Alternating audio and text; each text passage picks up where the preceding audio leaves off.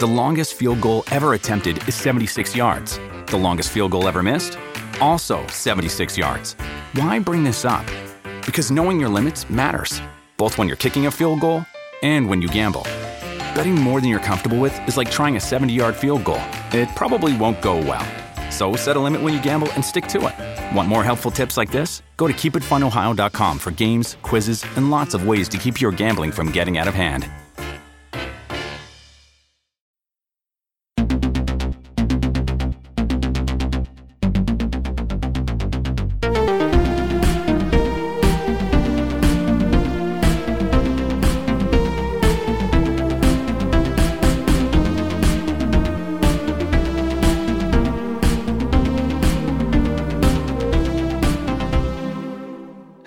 everybody, and welcome back to some interseason goodness from the Sequelisers.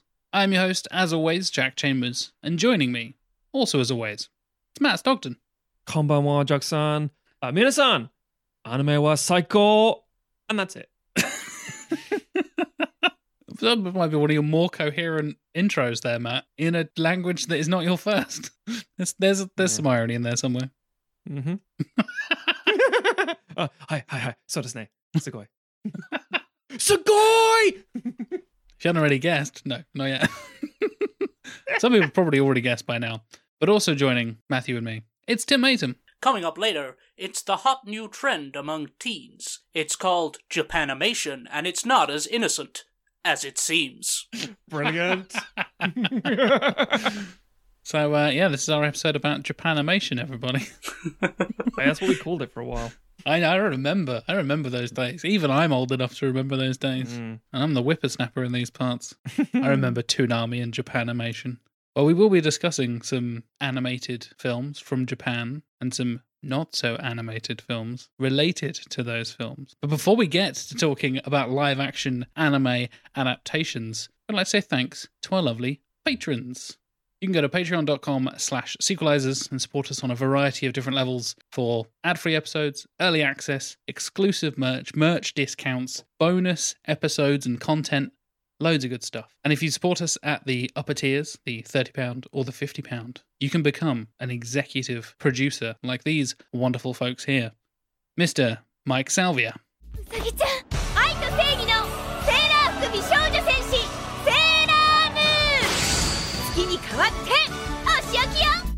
Mr. Stuart Main. Andrew Steen.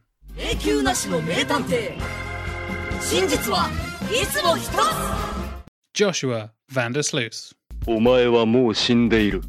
The man known only as Zenos. Our latest executive producer, Josh Miles. Believe it and the man who picked this very episode for us to discuss on this interseason, Mr. Jonathan Firth Clark. Ka me ha me. Please don't break any more planets.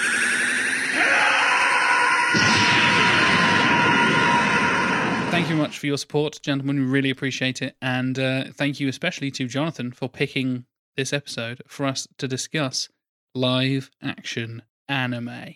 Because, oh boy, there's a lot to talk about. And Matthew, I feel like this is a moment you've been waiting for since episode one. Insert crack knuckles noise here. The man wearing the anime hoodie as we speak. yeah, I'm wearing a Sailor Moon top. Okay. So Tim and I are gonna go, just gonna go for a break, and we'll leave you. Absolutely. To, we'll, we'll be back in like I, 40 I minutes. know a lot of people tune out. Now, basically, if somebody is really into or passionate about anything, there was a tweet about this recently where if somebody says that they, they really enjoy the experience, where someone says, What do you think of this? And they go, Okay, okay, so, right, hang on. That's every conversation with you, Matt. yeah, because I'm passionate about stuff. Yeah, you are. I Yeah. appreciate it about you. That's the, but the problem is people will tune out at some point. You know, oh, I'm really passionate about baseball. I'm really passionate about Korean Pottery. food. Pottery. That's exactly it. Yes, food. Food's the thing we can all associate with because food's great. But there are always things people are passionate about that just ain't your shit. And we know in these interseason episodes there are times where we go off on tangents or we'll talk about certain adaptations and people go, I haven't seen that.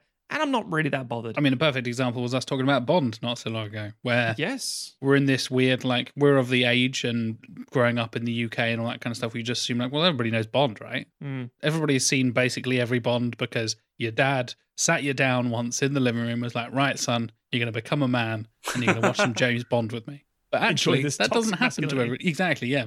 It doesn't actually happen to everybody, especially people not in the UK where Bond isn't such a, like, just instilled in Cultural culture. institution. Yeah, exactly. Yeah. Such a cultural institution. We can't. I feel like we kind of take some of that stuff for granted. And on the other side of things, as much as it's grown popular, you know, over the last couple of decades or so, I'd say anime and manga and like the the influence of Japanese culture into Western culture is still not as big as as as it is outside of certain circles and certain certain groups of people. I, I am very much the canary in the mine shaft here, uh, because I am bird in the hole. You're the bird in the hole. Yes, the I am. I am the whole bird.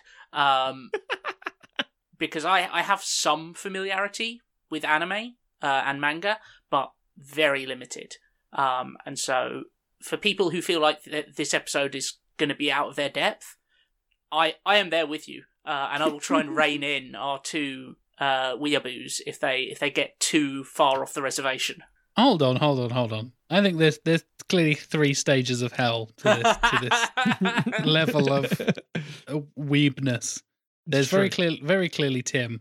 I am very clearly in the middle, and then there's Matthew. There, there, well- there is yes. I, I would agree and disagree because There- There's people beyond you, Matt. But the three of us is very clearly that. I'm not saying you're king of the weebs. No, no. You're like prince of the weebs. I'll Arc, take it. Archduke. I'll take it. Um, no, uh, it, it's it's uh, the thing I was trying to get to was we're going to have to have a bit of an explainer first for those who are not uh, au fait with the whole thing. So it's going to come across as condescending to some people who already know what I'm talking about, and hopefully informative to those who don't. So the reason I think Jack is much closer to I am than he is and Tim on the spectrum is because Jack has been to Japan and bought a figure. Therefore, Jack is as weeby as it gets. There's like a level. Touche. Jack has sir, seen things outside of the cliche anime, therefore he is. And Jack owns cl- clothing with anime shit on it, therefore A lot. I own like mm, four or five. that's That's more more than, than, that's more than zero. yeah, It's the Okay, thing. Of, So That's it- fair. it's it's like it- it's like counting if you're a cat lady. It's like if you own if you own one anime figure, that's fine. If you own two, they're keeping each other company. That's fine. As soon as you get three, sorry, you're a weeb. Mm. You've got me there, Tim. You've got me there.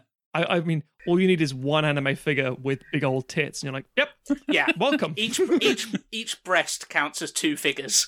yes. Okay, none of mine have those. Thankfully, I'm I'm I'm quite tasteful. Yet. So to give a very very brief explainer, a very A potted history. I would, yeah, perfect. Thank you, Tim. Japanese animation has been around for decades, since effectively the 50s and 60s, as long as television has been around. Um, in the same way that animated movies in the West have been around forever.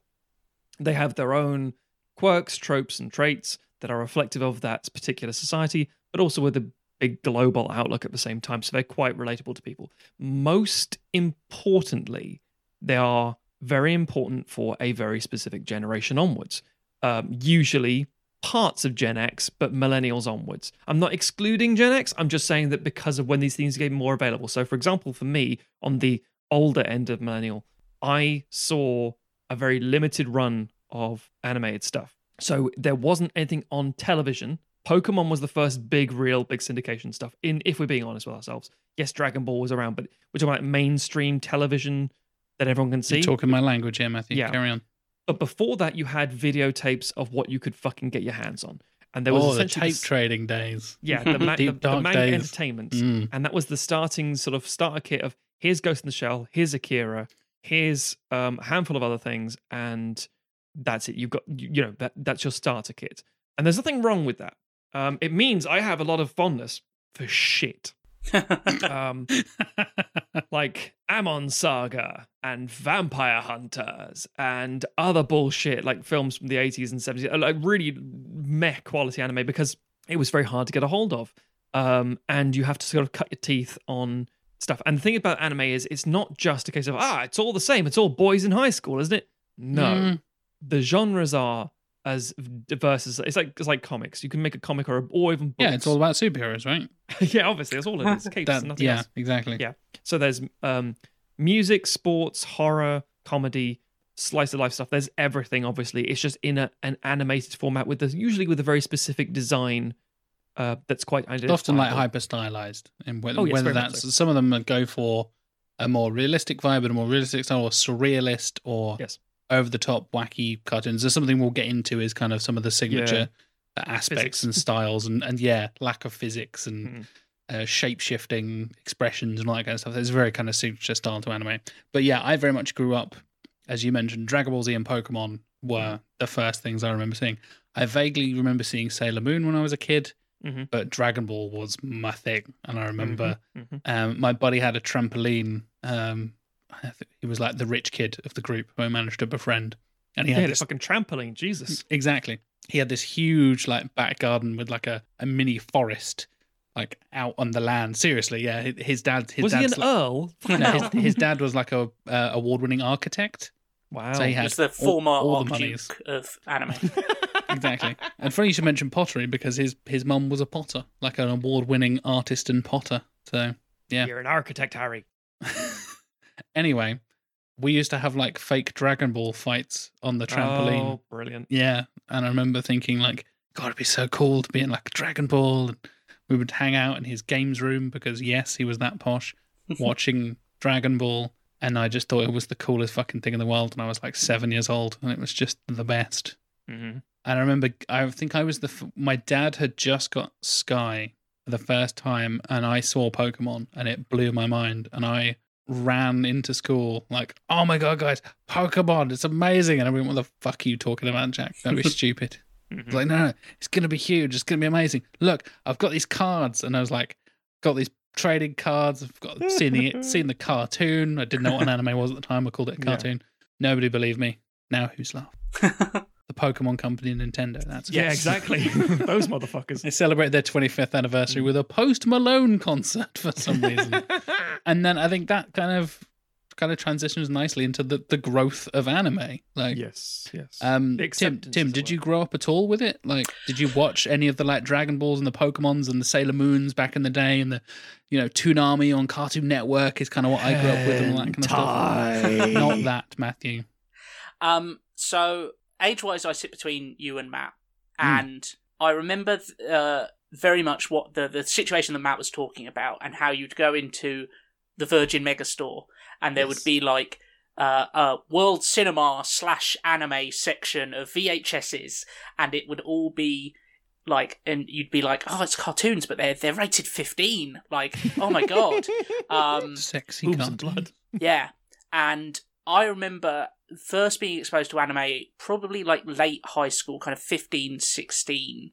Um, and it very much being in that kind of like it, it, it felt like an illicit product that there was that was very difficult to get over here. Um, by that time, it had probably opened up because because Pokemon was around by that point, but that in my mind was very separated to Mm. what quote unquote anime was, which was the kind of more adult side of stuff. I, I definitely didn't know they were the same thing for quite a few years. I had no Yeah. idea that like Sailor Moon, Dragon Ball, Pokemon, Mm. and I think I saw, as you mentioned, Matt, Ghost in the Shell or Akira or something like that Yeah. when I was really young, a- a- as I am tend to do apparently. The guy who saw Predator 2 when he was like six and was very confused. The kind of like your dad's fallen asleep and you're watching TV at two o'clock in the morning when you shouldn't be up, and oh, what's this? Weird naked robots fighting each other. I have no idea what's going on, and, I ha- and I'm way too young to even know probably what Japan was in relation to like media and culture and stuff, let alone that they make a specific style of cartoon that is also in TV and film, and it's all like yeah tied together. Mm. and and I was certainly introduced to a lot of sort of what were considered early on some of the iconic like more adult stuff. I never got into Dragon Ball Z, which I I associated with people who had Sky, which I think because it showed Yeah, on the Cartoon Network, so I didn't have access to it. Never got into it. Never really watched Sailor Moon. Never watched you know One Piece, which is obviously getting more up to date now and stuff like that. But um, so my associations with it were the more adult stuff, um, and like my friend Gwen, who showed me Evangelion and Mm. Akira and uh, a lot of stuff like that, which The I Thinking Man's Bebop, I imagine. yeah, which I Cowboy kind Bebop. of half watched and didn't really understand, basically. And I had a few bits. I had a, a, a VHS copy of a one called Venus Wars, uh, which I was know that. which was about a gang of basically motor futuristic motocross riders taking on the government on Venus. Ti- Tim, I have that on DVD. Excellent. Of course you do, Matthew. it is fuck's not sake. that good. uh, which I I remember really enjoying, but I also found and continue to find that I I just bounce off a lot of anime storytelling, and the same with manga. Like when I when I've got lot around to people do. trying to read manga, I both the combination of the fact that it's reading in the the opposite order to what I've trained myself, Top it's right, to, bottom left, and and Yeah. to say you're an experienced comic book reader, I think is an understatement. Tim. Yeah, Like, and I do I do worry that it's almost like because I've spent so long reading comic books, Hmm. trying to hack hack my brain to understand like no the story is progressing in a different Yes. manner is it makes it such an effortful reading process that I don't enjoy it. Um, and I think there's there's a lot of stuff about kind of storytelling styles and themes that are important that are culturally relevant in Japan that just don't quite click into me. And so I've never, as much as I've been able to watch bits and pieces of anime and kind of appreciate the quality of the animation and quality of the voice acting and stuff like that, it's something that it's, I wouldn't say I have to force myself to watch, but if I have a choice, I'm generally not going to watch it just because I know that there is that resistance in my brain. Um, which I know, like a lot of people suffer with things like subtitles, which I don't, I, I, I don't mind reading subtitles, but it's the, it's more to do with the story mechanics I find, um, that I and and the emotional arcs that I don't quite click into. But I can definitely remember like seeing it back in the day and and being like, oh, this is this is interesting, and it's so different to what we have over here. Um, but unfortunately, that didn't equal a fascination. That equal that that turned into a just kind of like, it's not for me. Which again, I think is not only completely reasonable, obviously, but also a lot of people's experience. Even now, people might go, they seem quite passionate about it. I'll watch something and go, nah, I don't like it. And that, and, and again, nothing wrong with that. You can, uh, if I'm saying, you know, I really love, I really love uh, 1940s noir. It's fucking amazing, so good, so rich, so detailed. So, and it's like people watch and go, nah, it's all a bit stupid. I don't really like it. It's not. I, I can see why it's good, probably, um, but it's not for me. And there's again, that's just the nature of preference. That's perfectly fine. You can appreciate something as why it's good, but the nature of uh, the the actual level of enjoyment that comes with it isn't a prerequisite. It's not just going to be guaranteed. I think early cinema and anime have a weird connection in that way, and I Mm. totally agree with you in some ways, Tim. That I find the storytelling methods, mechanics, and tropes in anime to be, to put it lightly, incredibly heavy-handed at times. and I think a lot of early storytelling in terms of cinema falls into the same problems. Whether I have, I know I always say this, but already had it spoiled by more modern references or remakes or reboots or sequels that I've seen since then. You go back and watch, like, well, obviously the Butler did it because I know the Butler did it because the Butler did it is a thing in pop culture now. Yeah. And you go back and watch a film where the Butler did it, but it was the first one. I can't remember the example, Matt, where you um you talked about it was the first Hmm. time that somebody tried to start the car and it didn't work, And it- and it um, blew everybody's mind. Thank you. Uh, yeah, Double Indemnity, where they're like, it blew everyone's mind that the car didn't start in a movie, and now that is like the most overdone thing in every fucking horror and zombie film, and just like, come on, come on. well, obviously, start, start, well, obviously the car's not going to start. Yeah, come on, come Yeah, on, We just expect it. all that kind of stuff. Yeah, And last minute, hey. Yeah. Whereas that was a like a really interesting revolutionary thing back in the day. Compare that to anime, I find a lot of it is very very on the nose with visuals and yeah, just like as you said, Tim, like emotional arcs. A lot of it is like very in your face. Like, hey, if you don't understand this, here is the thing. This Mm. person is thinking this thing. Whether there's literally like a voiceover, which is quite common in a lot of the more like detective or like one I'm going to be talking about later. Funnily enough, you spend a lot of time in the main character's head and you get an idea of all of that kind of stuff. And again, is a, similar to what we we're talking about with the novel adaptations, where you it allows you to get in the space of a character in a slightly different way, and how the voice actor acts, and how the animation is done, and whether they do that thing in anime where they like over exaggerate all the expressions and make them go extra cartoony and in another way seemingly sort of realistic, you know, proportions and all that kind of stuff.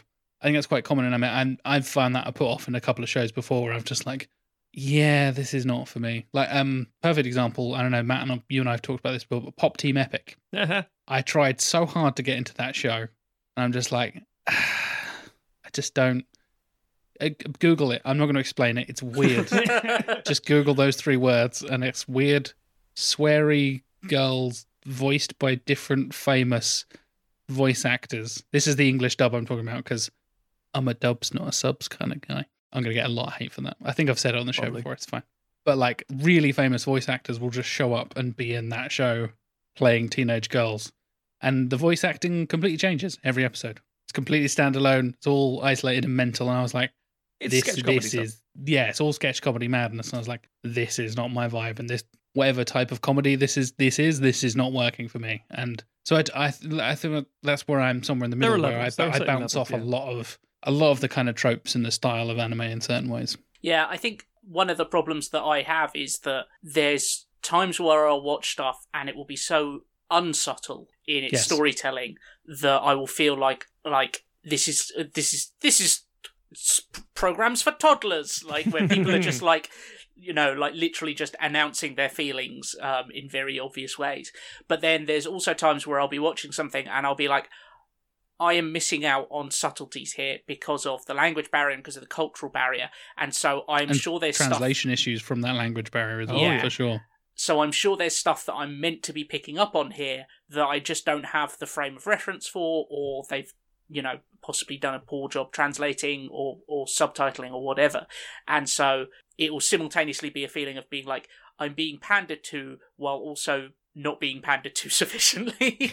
um, and and I think there are certain cultural things that and this is where I'm going to wade into an area which I'm absolutely not qualified to, and I'm going to make some generalizations that are probably very incorrect.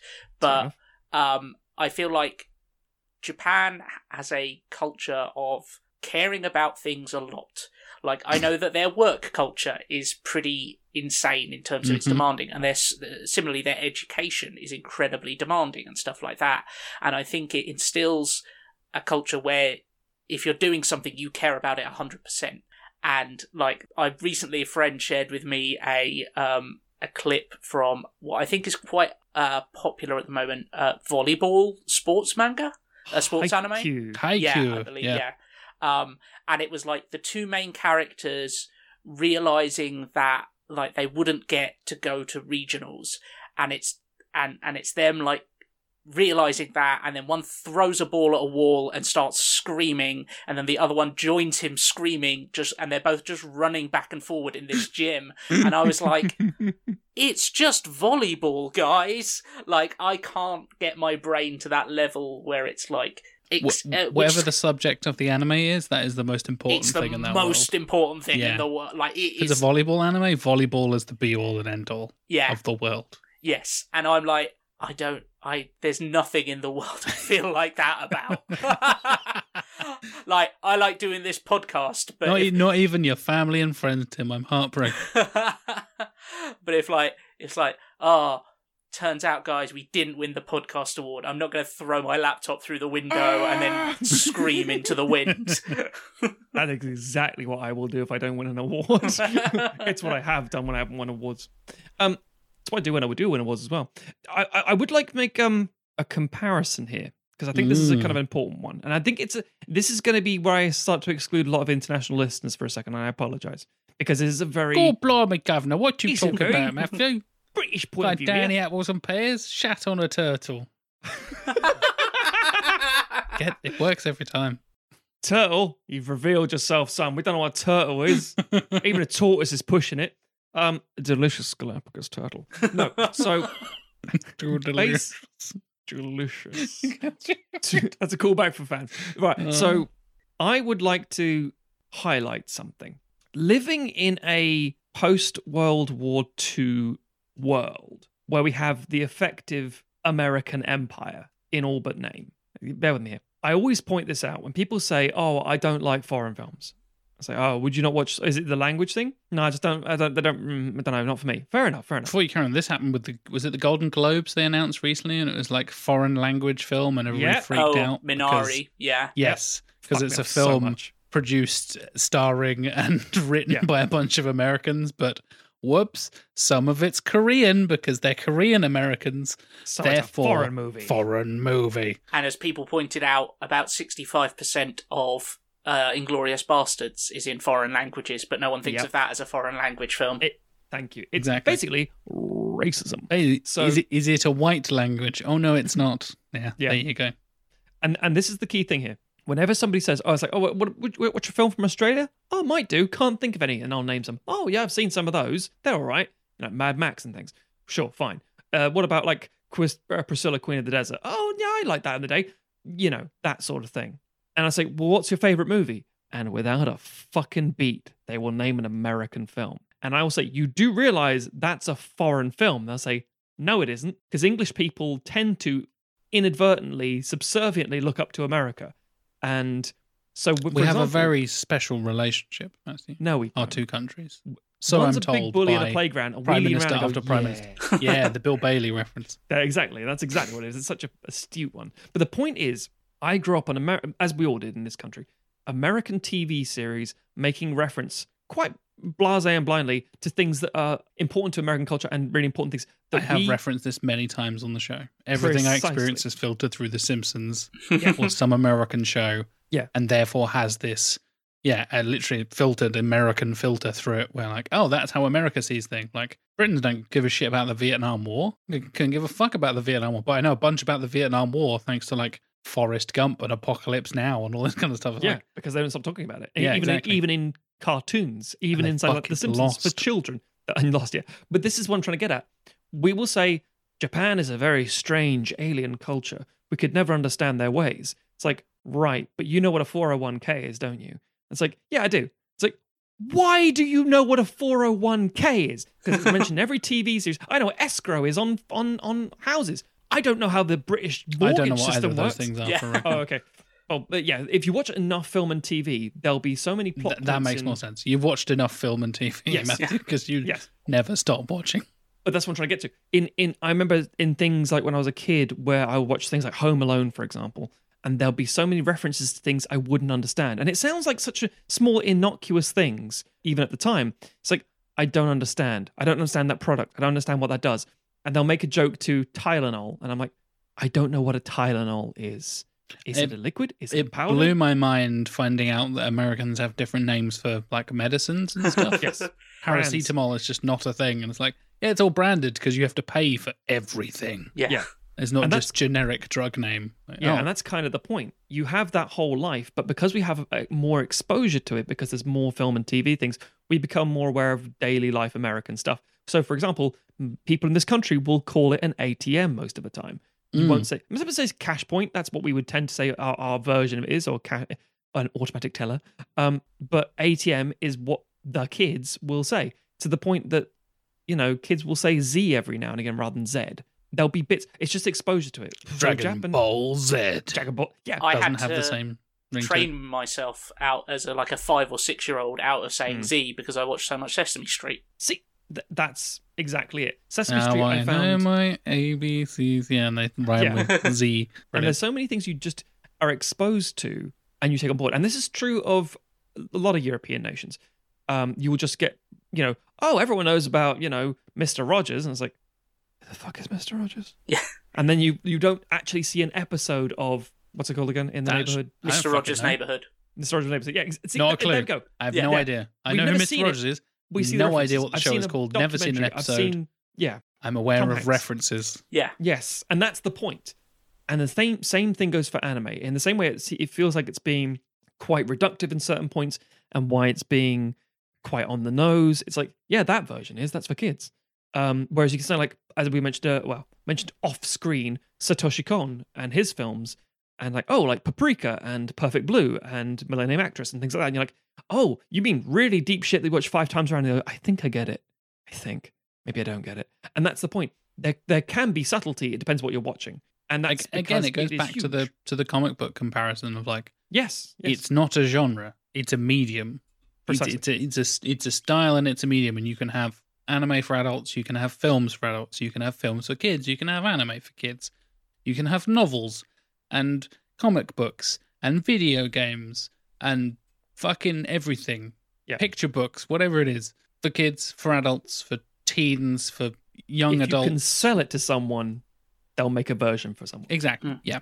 and and that is a part of that is a cultural thing in Japan where both manga and anime are accepted as being a lot more versatile mediums. They don't. They aren't tend to. You know, we still here in the West still very much think of oh, it's animated, it's for kids, uh, and, or occasionally like it's oh, it's you know Rick and Morty or whatever or The Simpsons. You know, But that's a that's a recent trend. yeah the the idea that there are like comic books that you would read for journalism and stuff like that Mm. is very like obviously there are western versions of that you know joe sacco and stuff like that but Mhm. to the majority of people the idea is like oh no comic books they're a they're just superheroes and b like they are not they're- for kids it's like no it's a it's a med- it's a medium that can tell any kind of story and Hmm. can be for anyone and that is a lot more accepted for both for both manga and for anime in Japan. Yeah, it's it's always that, that exact conversation, and someone slides you a copy of Mouse and says, "Really?" Yeah. and it's it's the it's it is very much the case that, and it's what it doesn't help that anime is not only what they call long form TV series and short form TV series and films. And you're like, mm. oh fuck! But I think Tim sort of nailed it there on the head. It's the nature of prestige and how much appreciation you give it, how much attention you give it. So, for example, if you went back time 20, 30 years and told little versions of us, the biggest movies right now are comic book movies. The biggest actors, they make a billion, the most, all the money. Everyone wants to emulate them as parodies, comedies, everything. And it's all about big superhero stuff. You would say, huh? Because it's, it felt so alien. And anime is at that point whereby over the last 20 years, it went from being dirty degenerates. I mean, we're still about. But um, degenerates only sort of like, oh, it's weird, it's, it's such an exclusive thing, to still very niche, but much, much, much more accepted in the public forum and getting more traction every day. yeah, absolutely. and I think there's there's a generation, the the kind of the Generation Z coming up, and probably even your your younger millennials. I wouldn't be surprised if Jack kind of falls into this corner of people who grew up reading like you used to see so many like when I was say twenty. There'd be so many 14 year olds reading manga in bookshops, just like devouring Bleach and Death Note and stuff like that Mhm. and to them they they've grown up in a world where a there's a, a lot better accessibility there's stuff like crunchyroll and stuff like that um that that means that that Yeah, the, media the advent that- of streaming services is huge for Yeah. anime. Whether that's You don't know these shit people about like- downloading things that are fan subs. Yeah. Fuck Uh, you. right?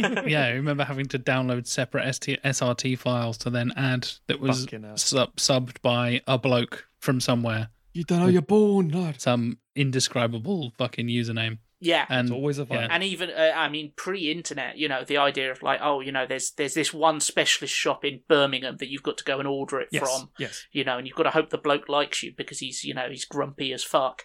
Um, and a bit creepy. Yeah, inevitably a bit creepy. Yeah. um, so accessibility is so much easier now, and there were places like you know your, your Waterstones or Borders in you know the US and stuff like that, where people Mhm. would just sit around powering through manga and you know buying that kind of stuff. And I think there's it's going to be fascinating seeing the kind of medium, the, the kind of animation that's produced in the West with people who are a lot more literate with Japanese culture and anime in the Mhm. next 15 20 years i think it's it there's going to be a kind of merging together of, of the two Yeah, we did see that briefly, and we still do see it. But the big key one was Avatar: The Last Airbender, where people go, "That's an anime." It's like Mm. it's It's Nickelodeon, not. mate. yeah, Yeah. It- and I love that fucking show, but it's not anime because it's not. And then also, there's now anime coming from China. It's like, is that anime? It's like, Mm. not. Yeah, there's Korean and Chinese. Yeah, And so you have like manhwa, which is the Korean Korean version yeah. of Mm. manga. So it's like this whole other thing, but Mm. it has it has an, it's distinct enough in style, and obviously because they're culturally different in that way, but they obviously still are that the, the part of Eastern Asia where there are still some similarities in in, in sort of like s- traditional storytelling structures and things like that that obviously hmm. go back thousands and thousands of years that have then Yeah. In the same way cultivated that across our, that area of the world. our fiction is different to France's fiction, but there's a hmm. lot of Exactly. cross pollination. Exactly. You All can of still pick Europe. up yeah. it was- Tintin and Asterix and go, oh, there you go, comic. Yep, I remember Asterix when I was a kid, in- in the same way that I remember, yeah, seeing Dragon Ball manga. You, you're right, Tim. That I, I've weirdly enough, I went and used to get it from the library. I would go up to get the bus to Norwich because I didn't live in Norwich then. I'm a country boy originally, and then go to the the library and either sit there and read them in the library, or if I couldn't finish it, take them out, take them home with me, read them, and then bring them back. So I didn't actually buy much manga when I was a kid, but I would always read a lot. And I mean, a kid, I'm probably like 14, 15. When I was like first allowed to go out by myself, go to the big mm. city. Oh my God, off to Norwich, go and hang out near the forum like a cool kid. For the Norwich listeners, you know what I'm talking about. I definitely did that when I was younger. And I th- weird enough, I came to anime first and then read manga probably later on as a teenager. And I had already read comics up to that point, but I don't know. There's this almost the opposite of what happened with comics, where like I kind of feel like I grew out of comics and wanted to be a bit cooler, and then but manga was like the cool version of comics. It's the Japanese stuff. It's the the hidden secret stuff that not everyone knows about. So you feel in It's your nerdy circle of friends, yeah. you feel you feel extra cool and extra special. Like it's the same shit. Fourteen year old Jack, don't don't don't get carried away. Yeah, see, I, I, I was pretty much the same, except instead of like manga at the library, I was reading Preacher and stuff like that. Um, you know, and that, See, I that read was I read Preacher as a twenty six year old. yeah. No, Did not it No. a teenager. To- yeah. Uh, does not I translate look well to a very all- liberal 26 year old. Yeah, I would look down on all the the emo kids with their skateboards who were just reading like plowing through Dragon Ball and stuff. Yeah. See, this feels like a really good transition to our next point, which is partly getting into the nature ad- adaptation itself, because that, yeah, that's what we're, we're actually talking about live action versions and we haven't, but that's because we need to cover a lot of ground here. So There's so much least on the history and legacy Yeah. there, isn't there? Yeah. So the key point is, as I said earlier, if there's someone you can sell something to, people are going to want to tap in on that. It's like when say, "Oh, these companies are being fantastic. They're really representing diverse, uh, different groups." No, they're not. They're seeing another market they can sell to. It's like, "Oh, we've got these amazing rainbow cups. Yeah, fantastic. They just sure they support in inverted commas, but it's mostly so they can appear to an, appeal to another demographic while selling to another demographic. It's just a case of marketing bullshit. It's it's commerce. It's capitalism. But if it gives you good stuff, you tend to go, eh, well, you know, I mean, I'm getting my fucking adaptation of this. So the thing is, at present, there is a very strange situation where the studios know that people like anime and manga. There is a big thing. If you go to a convention, fuck me, the amount of products and money that is made Yep. from people like me, basically. um, it's like, wait, so these people are happy to buy any old manga and anime shit as long as it's Japanese, and they will go to Japan to get it. And it's like, yes, Or to go out of their way to import stuff or Yes. find a guy who can import. Like you said, Tim, it would be that guy in Birmingham who had that specialist shop who knew a guy who knew a guy who had been to Japan six months ago. So he's got the latest stuff because six months ago in Japan is like four years into the future. yeah. I'll, I'll give you a prime example. There is a uh, this is this will strike mostly with the the Patreon pick himself, Jonathan Firth Clark, but also other people who hopefully listening. You can buy something like the Twilight Zone on Blu-ray, the whole thing, like forty or fifty quid, tons and tons of episodes. If you want to buy a '90s anime show that runs for maybe say fifty episodes, you're going to pay eighty pound for it because the Japanese pride themselves, as Tim mentioned earlier, on things. the qualities have has to be really, really high. Um, so if you're like, oh, it's secondhand, it's worth nothing. It's like, th- what's wrong with it? There's a crease. Where on this bit of sellotape? Oh my god. Okay, whatever. Absolute. Used half price. Yeah. I'm like, well, that's okay. I'll, I'll just I'll take advantage of that. Thank you very much. But they uh, still. I mean, there's a huge CD culture still in Japan, as in for CDs for music. So a new CD will be 16, 17 pounds, and you're like, how is see a, a physical fucking Spotify, CD? you nutters. but they are very much about that thing. So the, the, the, again, the, the second-hand market and things like book offs and hard offs and that's what they name of the sh- shops. It's all pristine. Sounds like we're making that up, book off and hard off. No. We promise we're not. It's real. That's their little jingle. That's I'm that level. Plays in the shop all the mm. fucking time. Yeah, exactly. Fucking insane. Okay, so there's a huge market there's tons of money to be made. But the studios don't understand it. They just want to buy it. So they'll say, What's the most popular stuff they have? This stuff. Okay. That doesn't line up with Western storytelling. That's too as as Tim was saying, that's jarring. Can we fix it? It's like, yeah, kind of. So you end up thinking, what's the most Western style thing we can find? Technically. And you get up with things like the ones that are always in development hell or have been recently sorted out, which is Akira, Cowboy Bebop, Ghost in the Shell, a few other bits and pieces. You won't say what's one. We should get a harem show, uh, like fucking um, Love Hina or something like. Mm. Nah, that ain't gonna fly for a while. We, we're not gonna do that one. Um, what about Attack on Titan? That's gonna be a really tricky one. It's the most popular thing out there. Full Metal Alchemist. Uh, uh, uh, uh, we'll come back to that one.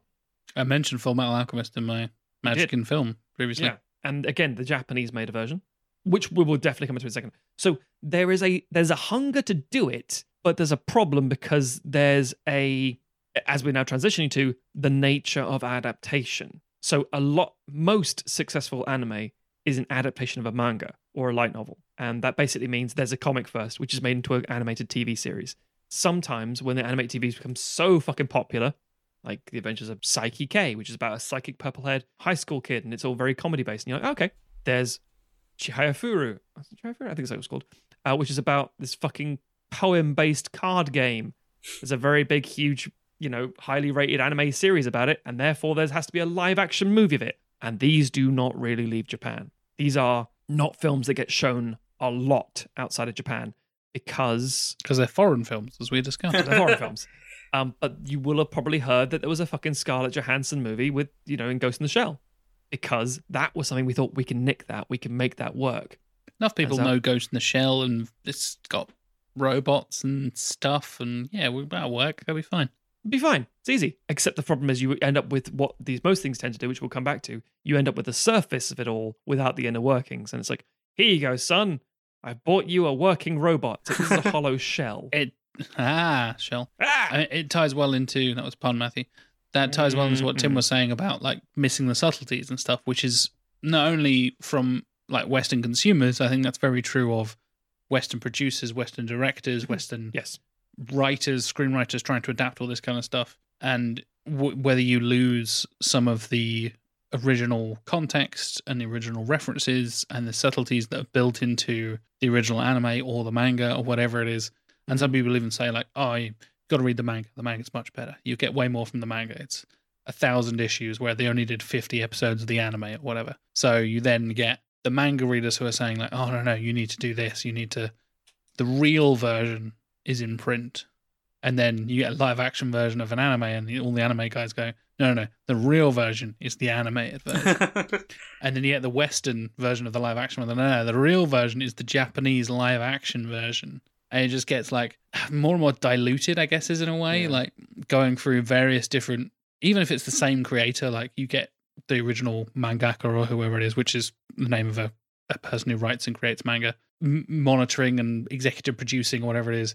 It still gets filtered and changed and goes through many different hands of various producers and There's people money and that kind of involved, man. Money involved. Exactly, exactly. Um, and it, especially in recent months, um, you talked about Tim the the advent of streaming services now adapting and and taking up anime outside of just Crunchyroll and Funimation and all the kind of big translation things. Hmm. Fucking Netflix has Netflix original animes, Yeah. and some of them aren't based on manga. Like Japan Sinks, for example, original anime. Like it, they have this whole thing where Netflix is suddenly investing in having their own animation departments and all this kind of stuff and, and helping produce stuff in Japan and co-producing stuff with Western studios who co-produce with Japanese studios for a Netflix audience so you know Mhm. oh it's not too Japanese is it it's going to translate well to the American Netflix subscribers as well and it's this whole other thing the fact that Netflix is arguably the king of streaming at this point like stepping up to the plate and really kind of investing in that and to the point Mhm. where they're competing with Crunchyroll and Funimation, who are owned by Sony and are now both owned by the same Yes, company because they recently merged. Still so you think like, out. yeah, they are. You think that would be like the monopoly of anime, but you've still got Netflix actually fighting back, and because Netflix is so powerful in the streaming world, they actually kind of stand a chance and are really producing some really cool and interesting stuff. Yeah, I think, you know, the way that stuff becomes kind of this photocopy of a photocopy of a photocopy is is built around money, as we've said. You know, Oh, yeah. it's because there is an assumed much bigger audience. You know, the the audience for an anime or or uh, or stay say for a manga to start with is okay well it's it's basically japanese people and then once we translate it it will go out to the world and we'll get a few people watching it okay it's been turned into an anime that's a wider population because it's you know it's easier to redub and you know that kind of stuff there's more people who are watching anime than there are reading manga okay now we're going to turn it into a live action okay there's there's a wider audience for that possibly um, Some people think animation is for kids, so we Yeah. kind of want to capture those people. And- And, like, yeah, by the time you get to we're going to adapt it for a Western audience, probably with a Western production company, you have a much wider assumed audience because especially Western cinema audiences aren't going to go and necessarily see an adult animation in the cinema, but they're more willing to see, you know, Scarlett Johansson kicking ass or whatever. But that means there's so many more executives and producers who now have money on the line who are put, putting their oar in and saying like oh can we tweak it just so it's a bit more friendly to a wider audience and everybody's Mhm. everybody's looking to make it as as generic as possible in a lot of ways you know as as welcoming to newcomers and so what made the original special gets diluted down again and again and again and like you say jack there's so many there, there you then have the people who actually like the original go well this live action film's like nothing like it. It's like yeah because it's not for you anymore. It's for Mhm. the people who weren't going to read the manga or watch the anime originally. And you have to have something with a huge audience for it to be worth making a or, or, or at least a very noisy audience uh, for it to be worth making something that is actually a, a truly faithful adaptation. You know even even the MCU takes a lot of liberties with the source material but they understand how to a how to keep the fanboys pleased for the most part Mhm. and b the parts of the original that work that make them that that will work for wider audiences. And then they take out the stuff that's like okay well this is in the original but you know that might you know it's harder to sell people on. That's why you know there's a lot of criticism of the MCU it's like oh it's playing it safe you know and now we get stuff like WandaVision where it's like oh it's finally stretching its legs it's like yeah it took 20 films making hundreds and like making literal billions, billions, and billions at the of dollars. box office for the it to highest grossing film franchise of all time. yeah, people are like, oh, Guardians of the Galaxy was quite weird. It's like it's not that fucking weird, and it took them to it. They had to make the Avengers, you know, in order to in order to to be comfortable making a slightly out there space opera. And you Yeah. know they had to make Infinity War and Endgame for them to make a sitcom parody that's actually you know a superhero story. It's like, Yeah. yeah, things get things get watered down a lot, and especially when you're changing cultures, especially when you're removing stuff from the cultural context that it was originally in, things change so dramatically. And this is the key point here. And this is something I'm going to circle back to over and over and over and over. It is the, as I said earlier, the nature of adaptation. And we talked about in the adapting the books thing. It's the same thing for adapting anything. If you're doing a cover of a song, do a version that sounds like you doing it. Do your version of the song. If you just do a cover that sounds exactly the same, you'd be like, eh, it's fine, but the original's better. If you do something dramatically different, sure, it'll piss people off sometimes. They're, like, oh, I prefer the original. Yeah, but at least you tried something different. And this is the key point with the difference between a Japanese live action anime and an American live action anime. And I don't think either of them get it right most of the time. One is about purity and complete loyalty to the source material. One is about the idea of nothing must change. It not only has to look the same, The costumes hardcore. and everything, Yeah. yeah, the shots have to be the same. And again, we have lots of nods in like comic book films now of what the comics look like. eh, Sorry, the costumes, sorry, look like in the same way that you were the self-deprecating. What did you want? Yellow spandex in the 2000s, and now we got oh shit. You know, this character finally has the you know the Loki Comic, crown. comic accurate yeah, costumes It's- all over the it's place. not comic accurate, Yeah, really, but it's an approximation Yeah, well, he's, he's got the he's got the Loki's got the horns. So Yeah. that's, that's comic book accurate, right? yeah, Oh, but it's not the loose cloth shit. I um, know, but people say yeah. like, Oh, "Well, yeah, yeah, he's got right, the yes. horns. That that's accurate." Like, But that's what I'm trying to say. yeah, the, but the Japanese mean, will want his, the his loose belt cloth. is different, though, isn't it? Yes, and they'll want it like cosplayers, basically. Yes, and that's not I- a bad I thing. I have that problem a lot of the time with the live action stuff. With like, they have a lot of shitty wigs because anime hair is mental, ladies and gentlemen. yes. Famously, just makes no sense and defies gravity. So everybody's wearing a bad wig, and then they have these like anime accurate costumes. You're like, you just look like cosplayers, and that really puts me off. like, I can't not see a bunch of. I've been to comic conventions. I've seen cosplayers in real life. This is weird. It feels It's- it's a- weird. It's a credit to cosplayers, but it makes the film. yeah, feel cheap. exactly. Yeah. and that's that's a problem you know that we're we're seeing and that like disney with its recent spate of live action adaptations of previously animated films they've Hmm. tried to avoid that they've tried to you know if you look at belle's dress in beauty and the beast the original versus you know Oh, belle's yeah, dress yeah. in in the modern remake there's some substantial differences because they realize trying to do a flawless recreation will just look weird and i think that this is another hurdle uh, that Matt kind of started to touch on here is that the storytelling tools that you have in animation are quite radically different to what you have in live action. And if you mm. just try and do a complete recreation, you're going to have to rethink actually so much of the storytelling because there are elements that are purely in animation that you can't recreate in live action and that if you did try and recreate they would look so weird you know it's it's the same way like you can't just take you know um it's it's like those horrible like real life versions of homer simpson or the or the Oh, kids yeah, from yeah, south yeah. park where it's like if you just made a human look like that but It's with realistic monster. skin textures it's a Mm. bloody nightmare fuel Which is where we are now with Detective Pikachu. I know it's separate things slightly, but it's actually no, it's not. That is an anime live action adaptation. I think it's a video game adaptation, is, but it's yeah. also a live action animated Mm. adaptation. Sort of. Yeah. Yeah, it's tricky. That that that crosses the line. Th- because- that's a whole other thing as Yeah. well. It's like yeah So it's originally a video game that was turned into an anime, also a manga, and then a Western live action version is based on one of the video games. yeah But a lot of the mannerisms and the noises and the sounds and the nostalgia that it's playing on is tying into the anime. so it's a live action anime adaptation based on a video game that has an a anime based on it. Yeah. Welcome to media in the 21st century. and th- and this is kind of the kind of the frustration with the whole thing. Where, where do you allow change? Because as we will come back to later, if you try something different, people will fucking crucify you. If it isn't accurate to what they have in their head, you'll get slaughtered for it. And again, should you want that? We talk about the Disney live action remakes, better or worse, positive and negative examples. The ones that tend to succeed are the ones that do things slightly differently and understand the material going in. Now, I'll tell you some things, uh, two two things, in fact, I want to say very quickly. The first thing is a personal experience because I have an award-winning live-action anime TV series, uh, well, web series, I should say. And the key point there is Starring Tim and me. true and no one else Correct. no it's true.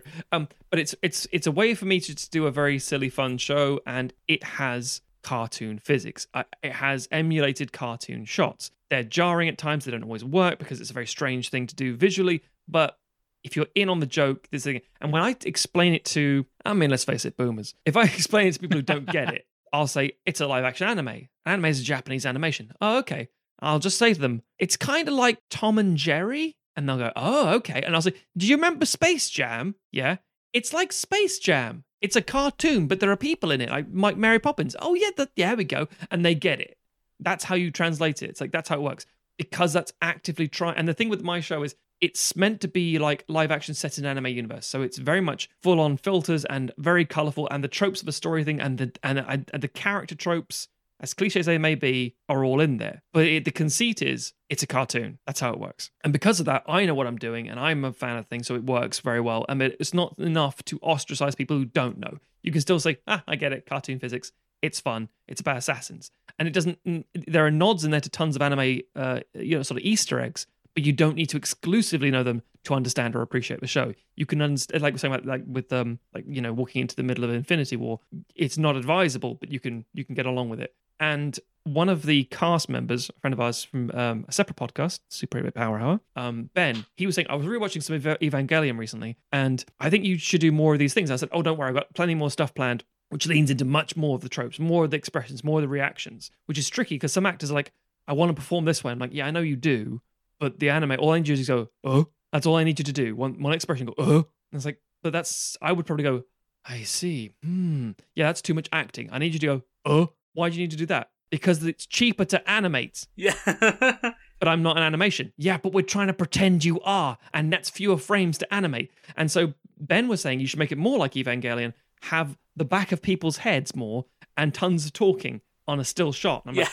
because that's how you save money. You don't animate the lips. That's why you have so many anime cutaways to a stream because that's really easy to animate rather than dialogue syncing up with voices and stuff.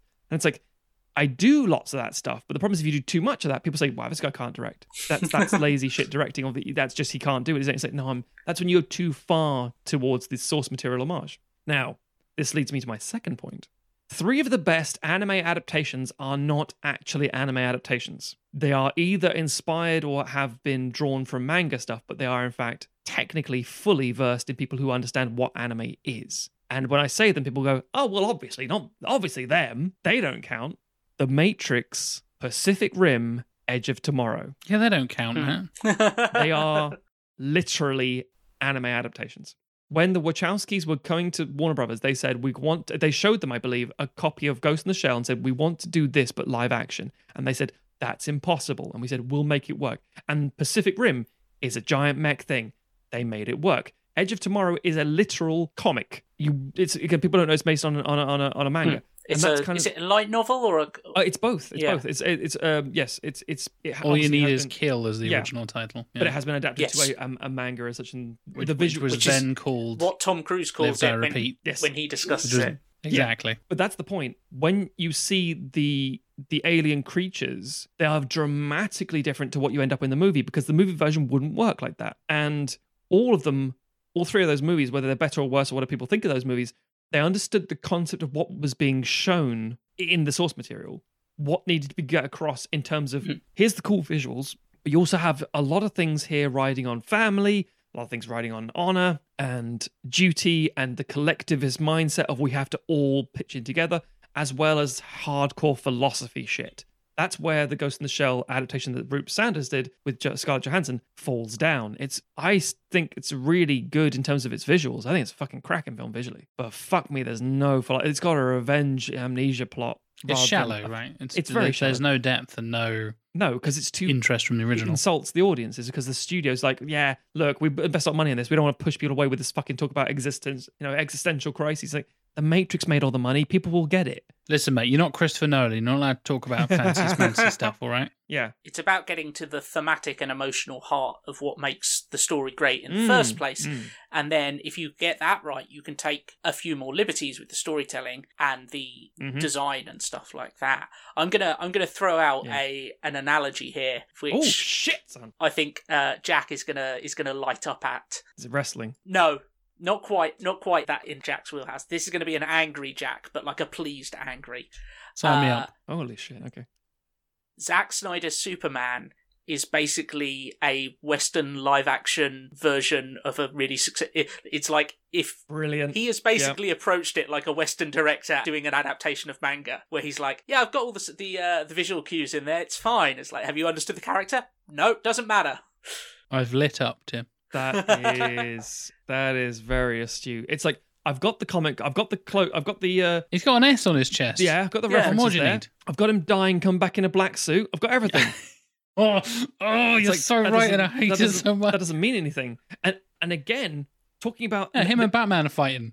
They've never met before. Yeah, I know, but they're fighting. That's what's important, right? They, Yeah. they've, and Batman has a big like robot suit. Yeah. Look, there's this really popular. Look, I did my research. This this comic's really popular, and it's got Batman and Superman fighting. I've seen Batman in a big robot Yeah. suit punching Superman, like doing that thing where you know that's that's It's the whole thing, yeah, right? but that, that was that was volume eighty nine in the in the in the Superman manga. You know, like Yeah. you gotta you gotta have the storytelling up to there. It's like no, people just want to they just want the big popular stuff. No, bring me World's Finest where they're both skiing down the slope with Robin having a great fucking holiday. Give me that first. Then you can give me Bring me the episode where they watch the weird dick aliens uh, having sex while in the Fortress of Solitude, and then they cuddle up afterwards. I mean, that might be in the Snyder Cut. We don't know at this point.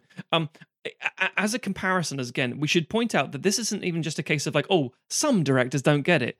Even directors of anime don't always get it. So, example of someone who does fucking get it, and I'm very impressed with. There's a guy called Hideaki Anno, and he is a fucking cool boy. he created um a handful of things, but the one that everyone knows him for is Evangelion or Neon Genesis Evangelion, which was a TV series in the 90s. That most people can't pronounce. Yeah, exactly. And it's fucking ridiculous. And the show limited him because it's like, look, running out of money, running out of time. Your stuff is too weird. And so it led to these huge shots of elevator rides that did nothing in silence for like five minutes because they had to fill the time. But it became really nuanced because of it. And he's had like three cracks at the ending.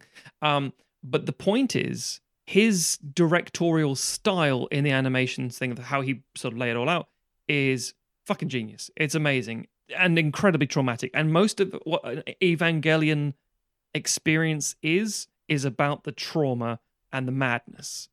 It's more about the. It's closer to the fucking Shining in terms of the you know the psychological pain than it is robot stompy smash smash smash the Transformers, shall we say, for example's sake. He directed recently, like at this point, 2016, so five years ago, Shin Godzilla, arguably one of the best Godzilla movies. Agreed. I believe we talked about this before. Yeah. It's fantastic. and he brought the exact same mentality there. There's a lot of anime angles and mindsets and stuff and framing that he would use in Evangelion at the same time. The difference is he knew the limit of what the medium could and could not do.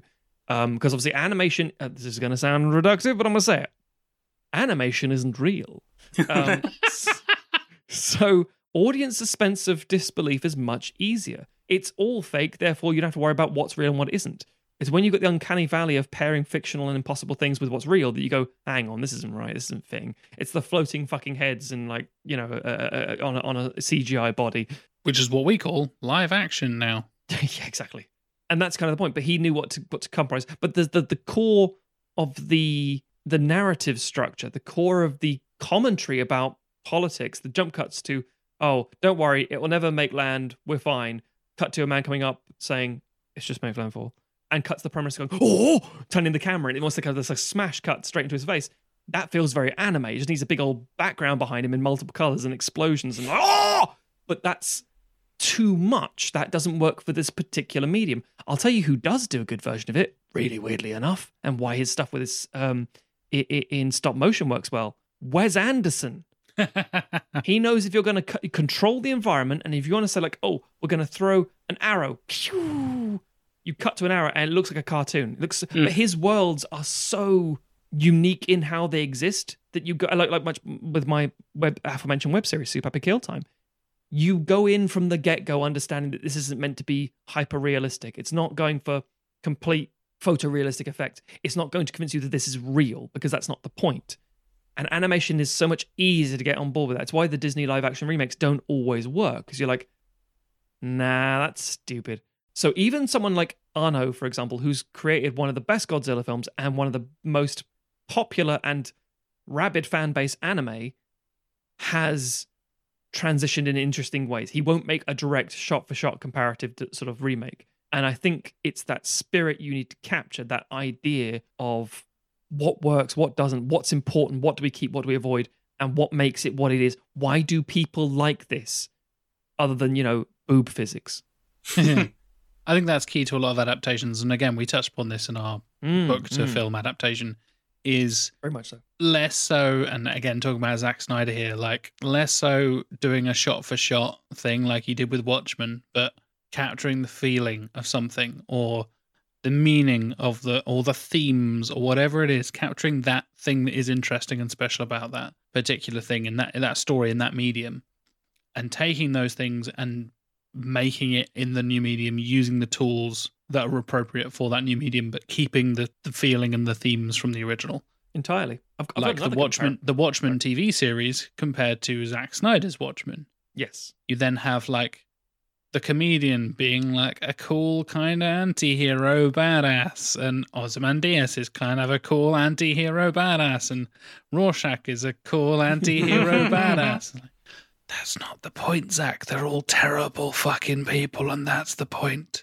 But no, it's all big shiny superheroes, and some of the shots in the film are literally panel for panel, shot for shot remakes of the comic. Therefore, it's good. Like, I think you misunderstood this, and I think that's key for a lot of people taking something that is so inherently embedded in one particular medium and taking it to another. Yeah. Is you got to understand what worked about the story and why people why it resonated with its fans, and with the creators and you know whoever else that enjoyed it. Yeah. And adapt it, hence the name adaptation, into the new medium with tools that will allow you to make it appropriately and not just like like you said Tim earlier, a photocopy of a photocopy of a photocopy kind of thing. I'll I'll tell you a prime example that isn't anime, but is another one people might be able to relate to. You, Jack, especially. Hello, that's me. So another transition, another adaptation. I know we're straying away from anime, a bit of a tangent here, but it's it's worth mentioning. As I said before, understand the limitations as well as the strengths and weaknesses of the industry or the medium you are championing, shall we say. You're saying we said this before, but in the in the literary adaptations. Yeah, I know we can't get the you know the absolute internal workings of the character. We can, but not in the same way. But we can do a really fucking cool chase sequence. Great. Now, how do we get this off a stage where everyone's okay and understands it and make it work in a movie? I think it's fur technology. And And then you end up with buttholes. and buttholes. And you end up with, wait, what? So, for example, a musical is nonsense. There are things that work in a musical on stage because you're in the room and you feel that passion. You, it's a, there's something very transportive about theatre. Then you get a film which is a film musical. It's the same thing. It's cool. It's big, vibrant. I'm now seeing them on set in the fucking Austrian Alps. Oh, it's so different to being just imagining it in the theatre. And then you get to the point of what Tom Hooper was, I guess, trying to do and, and could probably do if he was actually fucking smart about it in Les Mis, which is have them singing on the day, but with the, the pre-recording in their ear, which he didn't do. If you had the pre-recording in their ear, they have the Which time you should have done. because then you get the performance. The performance is there. That's using the film. That's why it was good. And then you have Cats, and Cats is the ultimate example of like, no, you should have. I mean, I'm not saying you can't. You could have adapted Cats. Anyone can adapt anything in theory, but this adaptation of Cats was also Zack Snyder looking at Superman saying, "Yeah, I got all the songs. They're all cat people. Uh, The backgrounds are sometimes real, sometimes they're not. What's wrong? I got Judi Dench.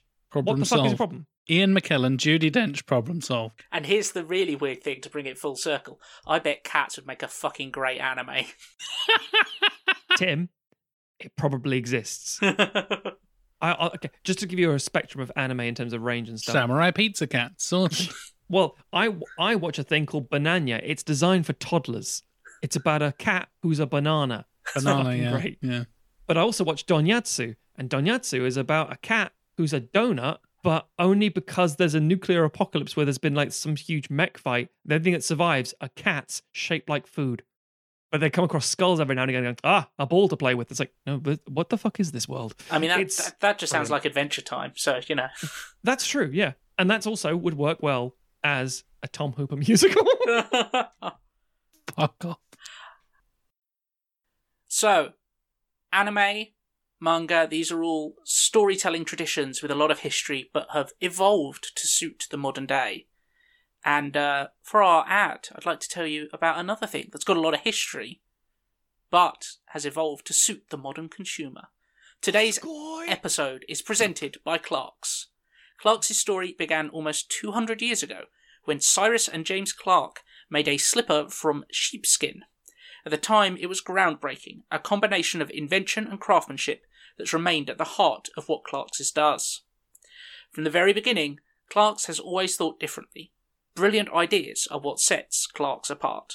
We are teaming up with Clarks and Podgo to bring you up to 30% off on select items, including on the iconic Clarks Desert Boot, by going to podgo.co slash Clarks. That's podgo.co slash Clarks. Get yourselves booted. That's not part of their ad copy. I just thought I'd throw that in. It's good. I should point out, and this is a complete uh, bit of anecdotal nonsense. In the aforementioned before times of a long, long ago, when I was, you know, buying anime VHS, I was wearing Clarks shoes. I'm damn tempted. I may well take Take on Clarks up off- on this offer because I need a new pair of boots. And You going to contact Clarks, Cyrus and James? Clarks makes some quality footwear, so you know. There you go. It's it's a it's a very iconic Britishy thing to have Clarks shoes. I, again, I, all my school's clu- school shoes were Clarks until I was a teenager, I think. So Go into that. Get your foot measured by the robot. ah, the robot. You think it's going to crush your feet, and then it goes, oh, this is quite comforting, and then you become Tarantino. Yep, that's where your fetishes come from. So, gentlemen, should we talk about some live action anime adaptations? Yes. I think I might kick things off. We've talked about Netflix. We've talked about Japanese live action anim- anime adaptations and Western live action anime adaptations. Oh boy, I've got all the adaptations for this one. It's based on an incredibly critically acclaimed and popular manga series and anime. Let's talk some Death Note, shall we? Back to that 101 starter kit. Yeah, basic bitch anime. I mean, to be fair, it's because it's fucking good. it's fucking brilliant. one of my it's wife's great. favorites. One of my favorites. It's it's brilliant. I'm not married to you. Tell that to your wife. I mean, I tell her. She's she's starting to suspect, but I tell Just her. go up and say, I'm not married to Jack. But like, yeah, good. Thanks, mate. She's sitting there chopping vegetables. I'm not What married about to Jack. Tim? Hmm, Oh, Tim, Tim and I have known each other a long don't- time. exactly. Yeah. Anyway, so I'm a big fan of the anime Death Note. Watched it, mm, I want to say, sort of five or six years ago, probably. Just absolutely binged it and tore through it and absolutely loved it. Now own the collected edition of the manga and have been reading that uh, bits and pieces here and there. Not read the whole thing, I will admit. And the 2017 American Netflix movie Death Note is a hell of a thing because I don't know much. Spoiler alert, I don't know much about the other guys' choices here, listeners. Mhm. I have seen neither of the adaptations nor the animes from these other two picks. So I'm going some basic bitch stuff. This is, if you know anime, you probably heard of Death Note. Basically, there's this kid who gets this book, this little like textbook shaped thing called a Death Note. And if he writes a person's name in there, they will die. And it's this like magical power gifted to him by this god of death. That's the very, very basic premises of it. And Yes. that's about where the adaptations stop. yes. There is a god of death called Ryuk, who's like this uh, Shinigami, which is this Japanese like uh, traditional demon kind of god thing, and a main character is called Light. His first name is Light. Surname changes depending on adaptation because because America. Sometimes it's Yagami, sometimes Turner. Hmm. He's always Yagami with me. Yeah. It blew my mind. He was called Light Turner. Like, oh yeah, this is set in America. Why is he called Light if it's set in America? That doesn't make nobody's calling their kid Light. People don't really call the kids light in Japan either, to be fair. But true. So th- so there's there's two from again from what I understand this this is going to get hefty real quick. Whew. I think there's 37 episodes of anime Sure. adapted into multiple live action Japanese things. You have the two main Death Note and Death Note 2 live action films Mhm. which were around about the same time as the anime. Then they spun off into a mini series and another film that came out a couple of years ago, which I've not seen. I've only seen the first two. But basically, it takes like one of the original characters and spins him off into his own thing. The, the like antagonist, essentially, a guy called L, because there's a character called L, because anime. And and then there's like the the next generation or something like that, which Yes, is such a fucking nineties bullshit title, which is literally like, oh, the next kid inherits the the magical book that lets him kill people, and he carries on the legacy of the original character, and blah blah blah blah blah. The Netflix movie is ninety five minutes long. It tries to do everything in 95 minutes. It's one of the most rushed and unexplained films I have seen in a while. And we talk about bad sequels on this show Mm. on the regular. It is unbearably fast paced and doesn't care to explain much of anything at all. Like some characters are Japanese. Don't know why. Some of them aren't. Don't know why. Some of them have weird names. Some of them have code names. Some of them are born into secret military programs to build the world's greatest detective. But let's not talk about that. Let's talk about this other thing. Wait, what? oh, yeah, he was raised in an orphanage to become the world's greatest detective. Why is he fucking Batman? Are we not talking about this? He's just saying that like it's a normal thing. Like, what the fuck is going on here? It basically tries to do sort of an adaptation of like the first half or so, and then skips right to the end for a bit, all in 90 minutes. And it's exhausting. Mhm. And it's available on Netflix. and weirdly enough, there are some really strong performances and really cool and interesting um the the way again they've translated it to the medium of live action really kind of works in certain ways. So the director uh, Adam Wingard has done a really great job of turning the kind of thriller aspect of the original. It's very much like a Light, the main character, is battling against L, and it's a battle of wits and minds, and it's a constant cat and mouse chase and all this kind of stuff. He turns it into more of like a horror thing. It feels almost like Final Destination, Omen style at times, where like Mhm, mhm. he cranks up the gore and all the the deaths that that Light does in in the Notebook. People get decapitated by ladders off the back of trucks, and that's in the first like three minutes. Hmm. and it's a full on like it takes off the top half of his head, leaving his lower jaw still attached to hmm. the rest of his body, exploding head. And this guy's like a teenage bully, and it's like, oh, okay, cool. Just explode his head in the first five minutes. The Sam And- Raimi Spider Man. Yeah.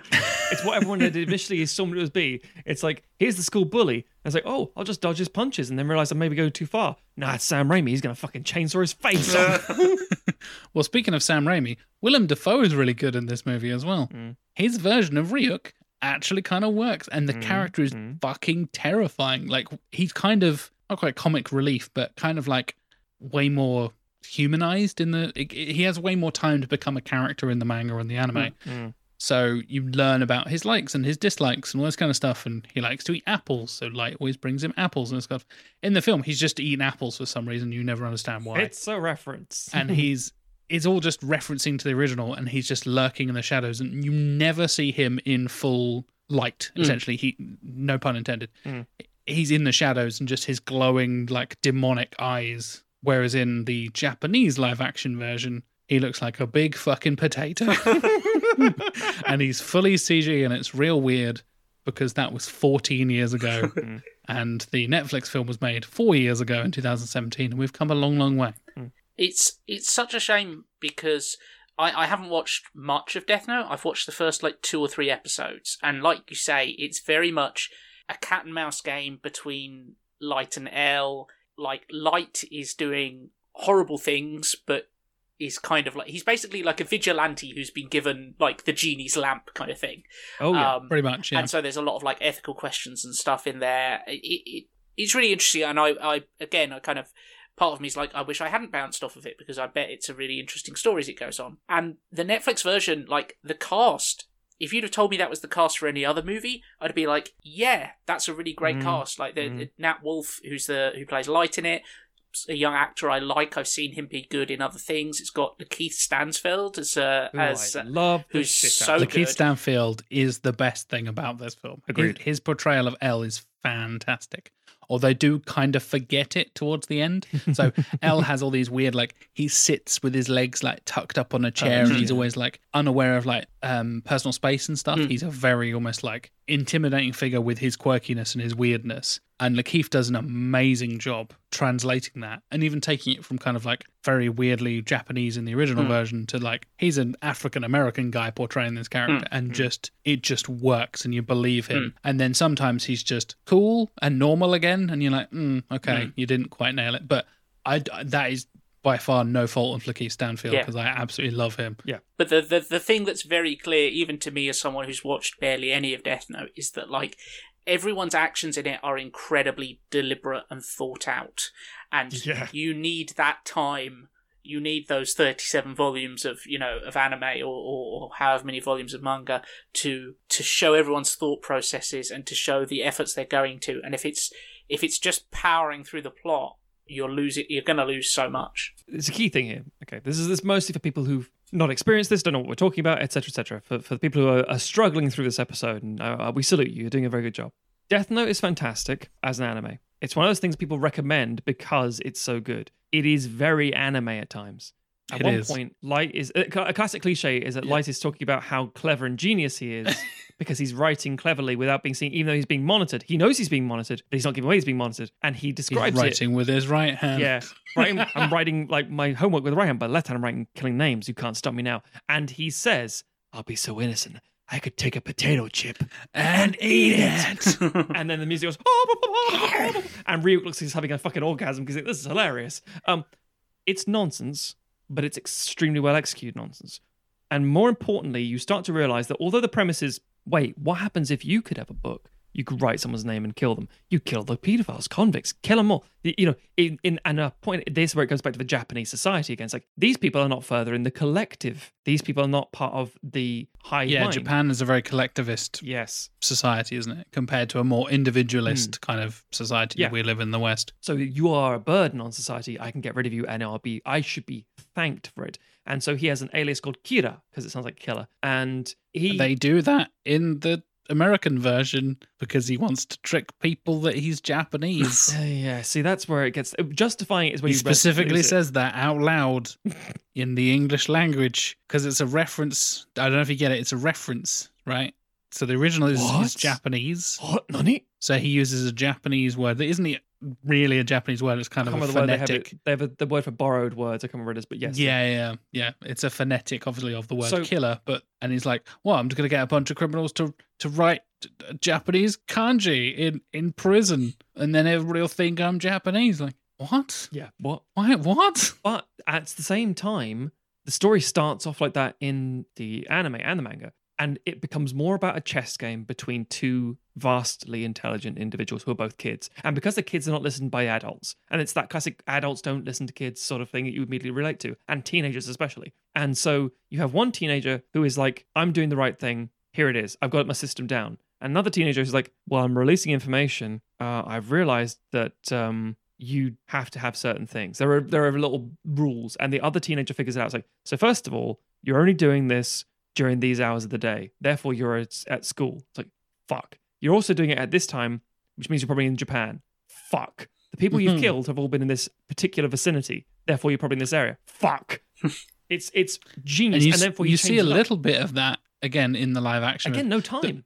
Uh, the reason I'm not talking about the Japanese live adaptation, everybody, which I have, like I said, seen the first two films, it's a way more faithful adaptation of the anime and manga than Yes. the American version is. And that in general is very true when it comes to these live action anime adaptations. You tend to find that the Japanese language live action one is way more faithful and tries to stick. Obviously, it has the advantage of being like more culturally related to the original and all that kind of stuff, but and they tend to stick more closely. Yeah, they tend to stick more closely to the original, and then it somehow finds its way in the hands of a Western producer, and you're like, ah, here we go. Here's where it all changes, and what the kids really want is this. And you're like, oh no. I mean, case in point, when Death Note came out, I was, uh, I think I was in the States when I saw it. Um, because it was advertised with Californication uh, by the Red Hot Chili Peppers, because that was actually in the end credits of the movie for some reason. Didn't work, but it fine. I remember at the time really liking the visuals for Ryuk and stuff like that. And it was great. But they said right from the get go, this is going to be three films. Two films cover the actual uh, events, and the uh, third one is I don't want to give away the ending because people should genuinely watch it. It's basically a prequel. It's like what happened in between. Literally, yeah, it's a spin off with L and Yeah. a few other bits it's, and it's what happens yeah. in between hour, an hour and forty-five, and an hour and fifty in that movie. It cuts away to this point, and a whole fucking film takes place. And it's like, oh, okay. And again, it's that nature I said earlier of of of um cultural awareness. The fact that Japan already knew what Death Note was. You didn't have a lot of uh, you know effort to get up to that point. And the, the the thing is, we will bring up the. This is obviously this is the best chance for us to talk about the difference between Eastern and Western adaptations.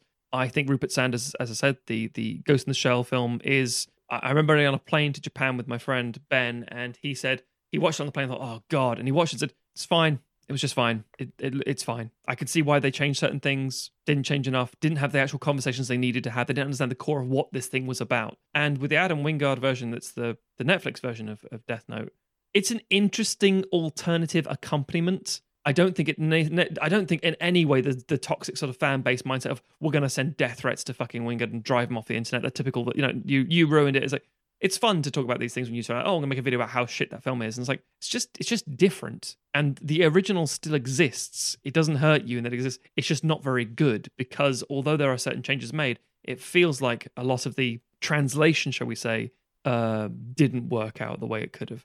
And I can see why they were changing up for you know for a contemporary modern audience. Maybe you'll and again, it's who are you trying to who are you trying to bring in here? Are you trying to get the money from the people who've already seen Death Note, or are you trying to get money from a new audience? And if you're trying to get money from a new audience, they don't care. They think it's weird enough as it is. They're not really into it. Maybe some are like, yeah, it's all right, but it's not good enough for them to be like, now I'm a fucking weeb. Well done. And what it especially does, you mentioned the the cat and mouse thing between L and Light. Mm. The whole point is that they're like literal kid prodigy genius Oh, type characters. And Light Turner just like gets detention and is just a bit of a dick and doesn't really have a plan. And the whole point of Light Yagami is that he's super calculating and planned and all this kind of stuff. And that's what Mm. again, kind of spoilers, but like makes him not a great character in a kind of Hmm. Breaking Bad, Sopranos kind of way. He's very much the anti-hero. You can see like, is is he doing the right thing? He's kind, and then does he go off the deep end? Is he still making the right choice? Is L actually the good guy in all this? But you're kind of rooting for the main character because you spent all these hours building up this protagonistic relationship Yeah. with them as a viewer and all this kind of stuff. And the film just does none of that, basically. Well, this brings it back to what Tim was saying earlier, and a very important point Tim was saying earlier. And this is probably the best example of that. The difference in terms of narrative form, but also the cultural influence. So, for example, our Western mindset is we want to tell a story about a disgruntled teenager, but they have to be relatable, relatable everyman teenagers. You know, a little bit good at this, a little bit good at that, a little bit, you know, out of place. And it's the kind of horoscope shit where you describe it and someone can go, oh, that's me. It's like, no, that's not. That's not you at all. Yeah, but I can identify with that aspect of that person.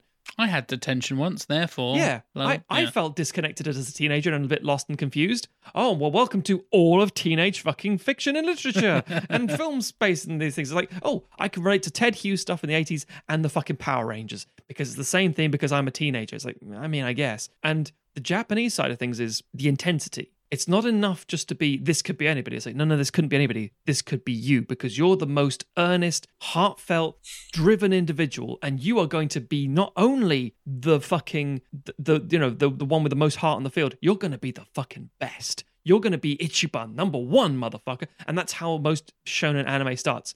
I'm going to be the best Pokemon trainer. I'm going to be the Hokage. I'm going to be, it's like always, I'm going to be the best. I'm going to fight the best. I wanna be the very best. the opening line. and and and even in like Dragon Ball, the only thing driving Goku most of the time is I want to punch more people because I want to be the best and the strongest. Oh, he looks like the strongest. I'd like to fight him because then I'll be the strongest. Right. And even if somebody, I mean, you have like lots of like um psychological horror style anime, which is like I'm weak, I'm not the best, I'm the worst. It's like, but you have it in you to be the best. You can become the best. And that's when you get to Evangelion territory of like, what makes me the best? Your father torturing you, getting the robot Shinji. and it's that's the whole point. It's like, you know, the pressures of society. And that's where you get the nuances that Tim was mentioning earlier. That's sort of like, what what am I not getting here? It's just a kid screaming in a cockpit for an hour. That's the point. That's the pressure of society. We all get that, but we don't see that specific version of it. So the Death Note adaptation that's live action, he's just a kid. He's not a bad guy. It's like Light's a fucking psychopath. L is also a sociopath. But Yeah. they're both not you, but you can understand them and you and you, the fact is you don't know and then Jack said earlier, who is the protagonist of this show? Is it the guy who's killing people? Because not only is he killing people like criminals, he ends up killing people to cover up his own stuff. Or is it the guy who's literally trying to figure out who he is and by doing so saying, "Do you have to see me specifically?" And he puts a criminal on a TV screen and says, "Hello, I am this person." It's like, okay, well, he didn't die, so you must know. You need to know their exact name. Name or something. There must be something here that we're not getting. And it's like, yeah, but you're still sacrificing people's lives. You're still playing a game, and that's where He literally this- describes it as a game multiple times. precisely. Yeah, yeah. Um, and even when he reveals to him, "I know who you are. I know you're Kira." And it's like, what the fuck? It's like, yeah, but I'm gonna keep this going because I want to. I want to see how you react. That there's a great line in the Netflix film, which is, "I don't play for check, I play for checkmate." Ooh, It's like, mm, Yeah. yeah. that's that's Yeah, that that's is cool. a good line. That's a Yeah. that's a really good line. that's he approaches him just out of like L just appears out of nowhere. He's like, "I know you're Kira. I've worked it out, and uh, I'm not going to arrest you yet because I play for checkmate, not check." which makes oh, sense. and also, so cool. it'd be good uh, in a series reveal, episode seven of a ten episode thing, as opposed to thirty minutes into your hour and a half movie. You're like, it doesn't Yeah. really strike. The, the, the, you haven't built the rapport. Not saying it's impossible to do so, but yeah. So that that's I can see what they were trying to do, and I will give them credit for trying, but I won't say your film is good because it's not a good film. Agreed. Yeah, and to put it into perspective, um, back at our good old friends Rotten Tomatoes, Death Note, the Netflix movie, has a 38% on the old tomatometer. Ooh, that's actually higher than I thought it would be. I mean, I'm thinking because it has cool effects and kind of looks quite nice. And again, people aren't going to be like some fanboy rabbit and and stuff. stuff. Like it needs to be like this. exactly, yeah, yeah. that makes sense. Uh, the first Japanese movie has 78%, and the second Japanese uh, movie has 80%. Yeah, that makes sense. I'd say that's okay. I'd agree with that. Yeah. Compare that over to, I guess, what is the equivalent of like IMDb for anime, basically. MyAnimeList. Mm, yeah.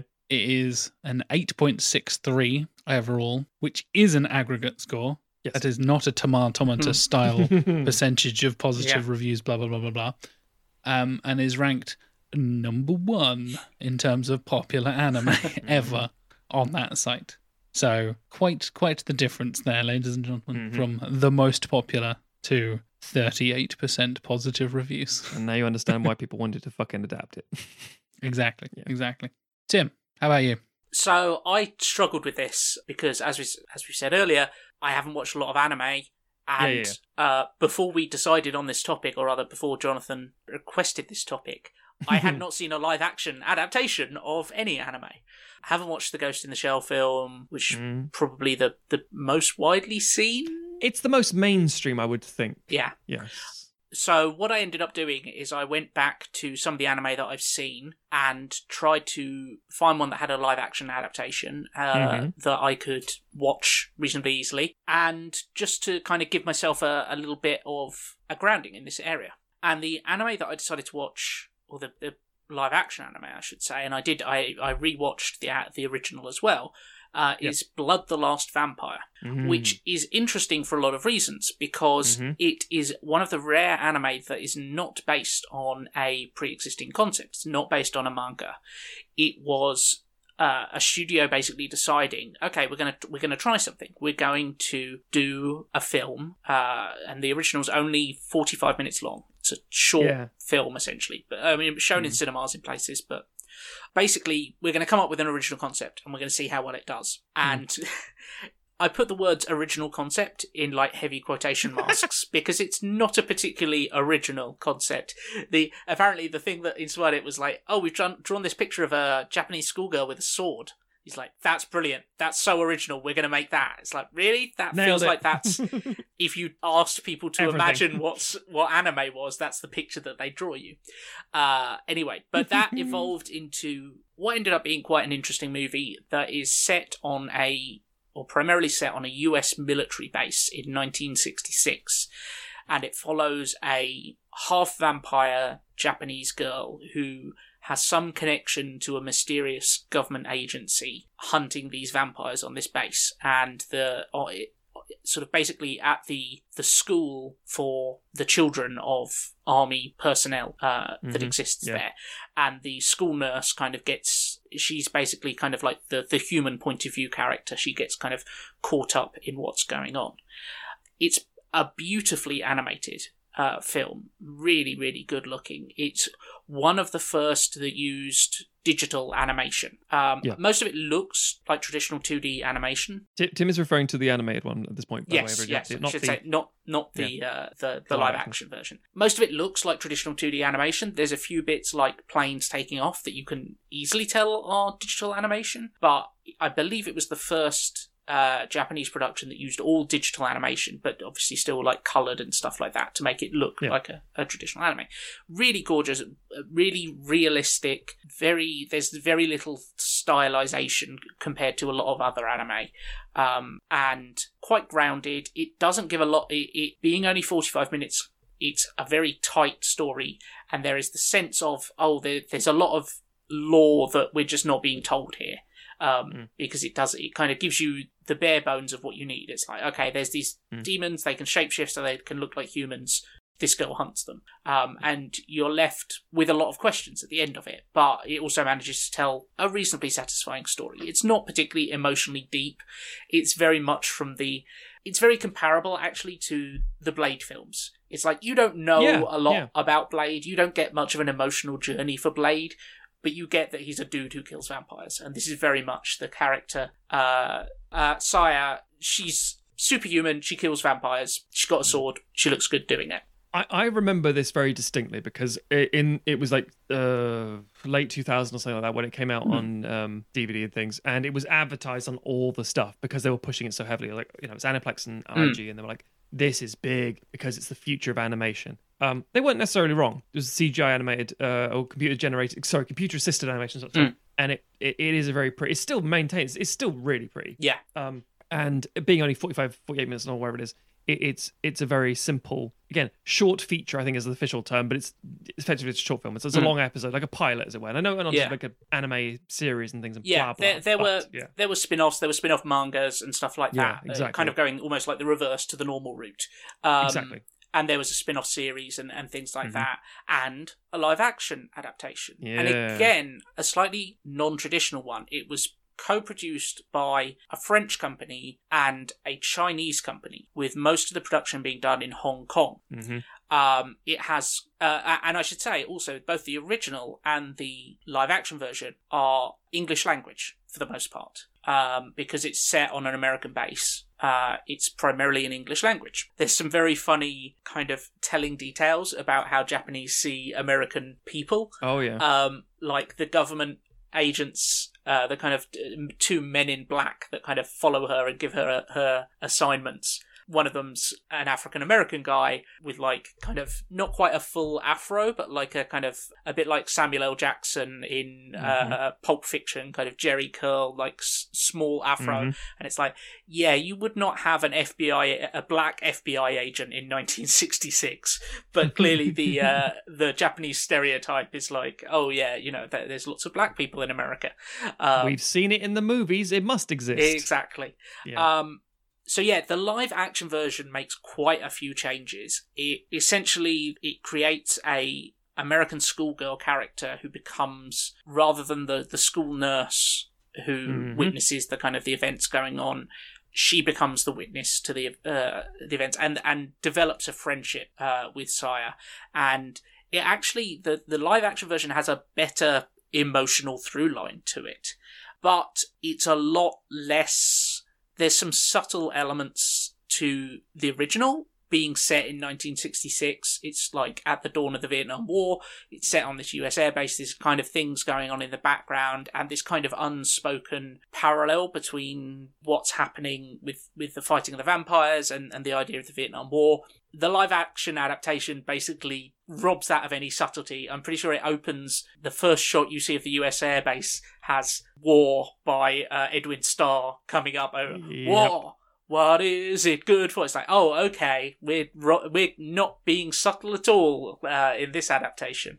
it's like watching suicide squad Yeah, it also does stuff like there's a weird kind of alternate reality slash time travel bit in the film where the characters go back in order to confront the the mother vampire who turns out to be uh, Saya's mother, and it's like, hang on, so is this have they really travelled in time, or is this just kind of a a metaphorical representation of what's happening? It gets very confused. It doesn't have the quality. Obviously, it's not going to have the quality of animation. It's not animated, but it doesn't have the quality of visuals that the original did. And in trying to expand on it a little bit, it shows up the fact like the original is very bare bones, but it's only 45 minutes long, doesn't need to have a lot of you know, it does what it does and it gets out in exactly the right amount of time. In trying to stretch it to a longer, kind of what we would see as a more traditional feature length time frame, there's too much padding in there. Mhm. It, it tries to throw in additional ideas and it answers stuff that was previously mysterious that is not that interesting actually when you answer it because it's so generic a premise like teen girl hunting vampires. They you know the, the the people behind it have said oh we were influenced by buffy the vampire slayer you know it's like yeah and you haven't really come up with a an interesting mythology to kind of call your own. You've just it's just extremely generic and expanding it out doesn't help yeah, in any way. Yeah, I, w- I would say that the the move the 2009 movie Blood: The Last Vampire, the first I don't know the train sequence, opening 10, 15 minutes, Mm. really fucking good. Mm. I really enjoy it because it's a good adaptation of the opening train sequence, which is quite icon- quite iconic in the actual in the animated Mm. version. Classically, there'll be purists saying, "Wait, wait, wait, wait, the lead actress is Korean." It's like, yes, mm. people won't be happy about that. It's like, and there's lots of like Western actors, and like uh, you know, and Americans and, and British people, and they're like, yes, but that's not necessarily un, un, unusual because of where it's set. That's fine. But as you've said, it tries to stretch out and pad out so much and give it more than it is that you end up with something that's like this was a good concept as a short film. You've now made it something that's in fact really robbed of its um mystery and it's now unsatisfactory. And there are some cool bits, but ultimately it, it, and this is something that's very true for a lot of live action anime. It's forgettable, whereas the original animated piece was very, very standout and demanded your attention. Mm. Whereas it's just like, eh, it's another fucking generic looking thing. Yeah, like I mean, I think it speaks to the quality of the original. That I saw it. I, I, I think I think I owned it on VHS when it came out uh, back in 2000, um, or probably 2001 ish. And again, I bought it because it was. I think it was quite hyped around the time, or it was something that got a lot of exposure in in Western. It- you know, it was in It was, yeah. SFX and Empire and stuff like that. And when I came to thinking, like, okay, what can I watch for this for this particular episode? Mm. It stuck in my memory enough that I was like, oh, I should see if they did a live. Oh, they did. Ah, that's handy. There is nothing about the live action version that is going to stick in my like. I'm already struggling to remember like character names and stuff like that. Apart from the the the the cat the teen girl that they invent that they bring in is called Alice, and there's a couple of really tortured fucking Alice through the Looking Glass uh, Oh, yeah. stuff. Oh God. Classically, we're recording this obviously a, few, a, a while before the episode goes live. I bet you someone's say, Tim, I've got to think about that. And Tim's like, I've already forgotten. Yeah. Enough time has passed now that I don't remember what you're talking about. Yeah. um, whereas the original stuck with me. Yes. and, and yes. even though it's it's very slight, it does what it does very well. Oddly enough, on Rotten Tomatoes, both are on there, and interesting results. Mm. Can Shall we a- say? Can I take, can I take a, take a Please at- do, Matthew. Please do. So I think, Smartometer I for the give you- original 2000 animated. I won't give you Sure. exact numbers, but I'll give you my impression if you don't mind. I do mind. It's a visual impression. You didn't get it. Um, uh, no, I, I, I think that the aforementioned excessive hype that Tim was talking about, and it was everywhere. It was advertised. The original animated thing is not going to be as huge as I would expect it to be, especially as it was also a 45 minute tech demo at time. If, Yeah. if you're being really derogatory. So for that, I, I mean, for example, put it this way: I would be surprised if half the people working on it end up working on the Animatrix on certain shots in Hmm. different animated films that way because it's that, it's that kind of like this is a cool concept but not for a whole film um so the the thing it weirdly reminds me of, uh, Mhm. to a certain degree, is Sky Captain in the World of Tomorrow, oh yeah yeah where you can see like the the fact that that was the first film entirely shot on green screen. You can imagine a lot of Mm. filmmakers watching it and go, "Oh, they've done something really interesting here. I'm going to steal a bunch of these tools and do something better with it." did did you hear that about um there's an this is a bit anecdotal here but uh, I can't remember the name of the directors who did the Sky Captain thing Mm. and this one guy runs up he's really excited and he's like oh my god that's so crazy you did all that and he runs off and someone said do you know who that was and he's like no who J.J. Abrams and he's like who's that he'll be big soon Yeah, um and then you know he goes off and does a fucking Star War Your Um, kids are going to love it. um, yeah, sorry. If you want some numbers, I'll say Blood the Last Vampire, the animated version, maybe 50%, 55 and the live action one would have been crucified by fans who would then appreciate what it was only like nine years later, and it'll be like 20%. You're not far off, Okay, okay. 47% for the original 2000 animated shorts and 25 Mm. for the live Mm. action on the old tomatometer. The audience score probably says a lot more. Unsurprisingly, for the original is 66 Okay. and the live action is 33. Hmm. yeah. I, d- sixty. Probably a bit more accurate. Yeah, I, I I would have put it at the kind of mid sixties. So that that that seems fair. Yeah, it's it's it's not telling a specific story. It's it's very much a, a, a pilot episode. It's a, it's a Mm. it's a, a snapshot of something that could be. It's not necessarily a fully formed thing, but it looks very fucking cool. And for some people, that's more than enough. Yeah, Matt, Hey, as our truly in the culture correspondent, I, be- I believe his title is Prince of the Weebs. This is established now. This is canon. uh, what what have you brought for us? Inuyashiki. Gesundheit.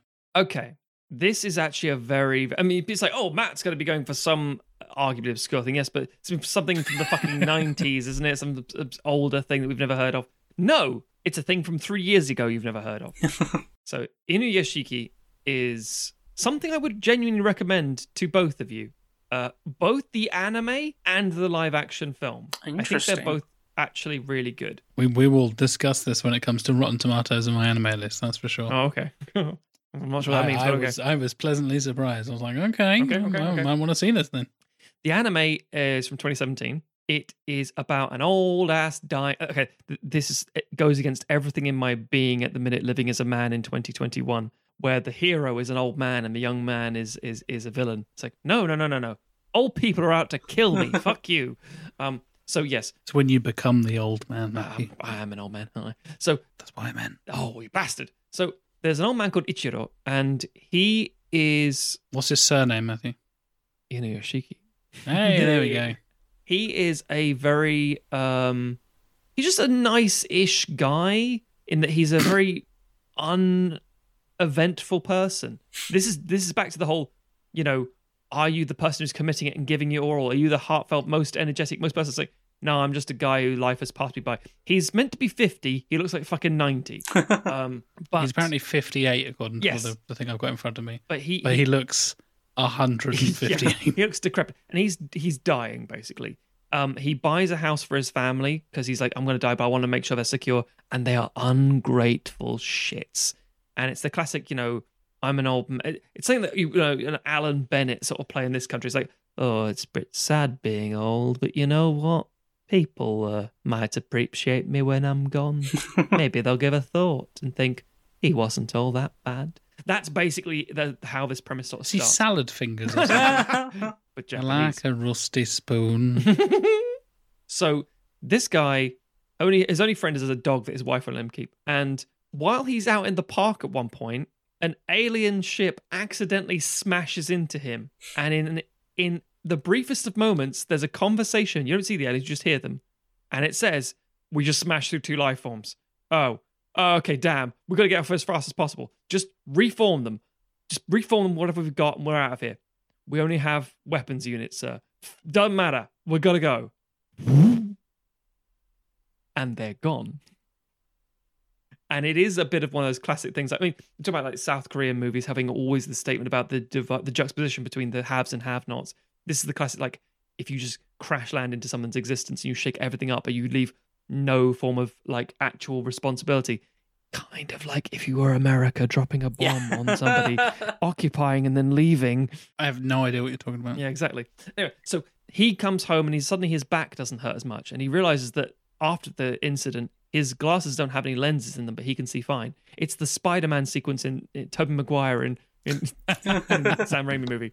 But then he he finds himself just very very thirsty, and then he he goes to pet his dog, and his hand turns into this huge weaponized gun like the fucking gun from Fifth Element, and he goes oh oh, and he's running around and he feels sick, and suddenly the gun shoots out all the stuff he was eating from the day before, and then he goes look in the mirror, and his whole body unfurls into this robot. He's like oh, and he's freaking out, and the dog's like oh shit, and then his uh, I think his daughter comes in, and he's like all reformed back. He goes oh oh, he's like why are you not wearing a shirt? Stop being weird. He's, he's like, oh, what am I? What am, what is this?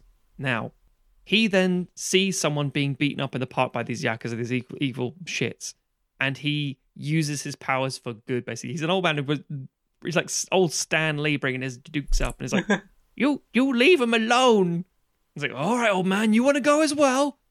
Um, and also similarly, they were beating up this homeless man in the park. If I remember correctly, and they're gonna they're gonna actually genuinely kill him, and he sends off these flares. And at the same time, hooks into the like, Iron Man style the system, records it, visually spots all the kids, and puts it in the news so they're all exposed for the press, and they all get like you know expelled and arrested and stuff. So he's sort of like, oh, I could do stuff with this, and, but he's like actively trying to be a hero or not. I mentioned there were two people in the accident. The other one is a teenager, and he's fucked up. He's a friend who loves manga and anime and stuff, and he is a fantastic, a fantastic villain. And one of the most quoted things is bung. He doesn't understand what he is or what his powers is. He has the same sort of thing, but he uses it differently. He goes to his friend and says, Look, see that crow in the distance? He goes, Yeah. He puts up a little finger gun kind of thing, goes, bung. And the crow dies. He goes, Oh, Oh, yeah, I, I I do know that reference. Yeah, so Yeah. How, how did you do that? It's like, yeah. These kids beating you up at school. But yeah, I don't want to go back to school. He doesn't go back to school because he's being bullied. And then the, you know, he gets the bullies and he says, he said, you want to go on the roof? Do you want to get beaten up as well? He says, no. And he just grips his arm and says, apologize. And he's like, oh, it's a typical school bully thing. And then they're on the roof later and he says, oh, it's fine up here. And he goes, bung, bung, bung. It's like, okay, what are we doing here? and he says hands in binoculars. He's looking around and seeing things, and then finally sees them on the floor, shot dead effectively with this this thing, and they're just, they're just like exploded out. And he just goes around. And he, he then breaks into someone's house, and the, this is where we talk about the adaptation from film and live action in a second. He goes into the house of this family. Uh, I think somebody goes to school with. Shoots the mum. Bang, she's dead. Goes into the bathroom where the dad is bathing the sort of like two or three year old daughter, this kid. Bang. The dad leans forward and the kid can't get out, and the kid drowns in the blood that the dad is bleeding out in the bath. Christ, while the, Matthew. ki- while the kid is what the the, the the the the antagonist is watching, waits for the daughter to come home, and he, and he puts a gun to his. I can kill you. I killed your whole family. Manga. What's your favorite manga? What do you like reading? And she says like One Piece. Attack on Titan. Oh, One Piece. Who's your favorite character? I was like, what the fuck is wrong with you? um, and then at this point, the old man comes in and he shoots him as well. But then he realizes he can't kill him, and he's like, oh, so it must be, it must must be working. He just runs around the street going bang, bang, bang, bang, bang. It almost becomes silly because it's so. He's like literally bang. By the way, is them saying bang or Mm. peng in German. Peng. yes, It's yeah. it's the equivalent. It's saying bang, bang. That's the thing. He doesn't understand what he is.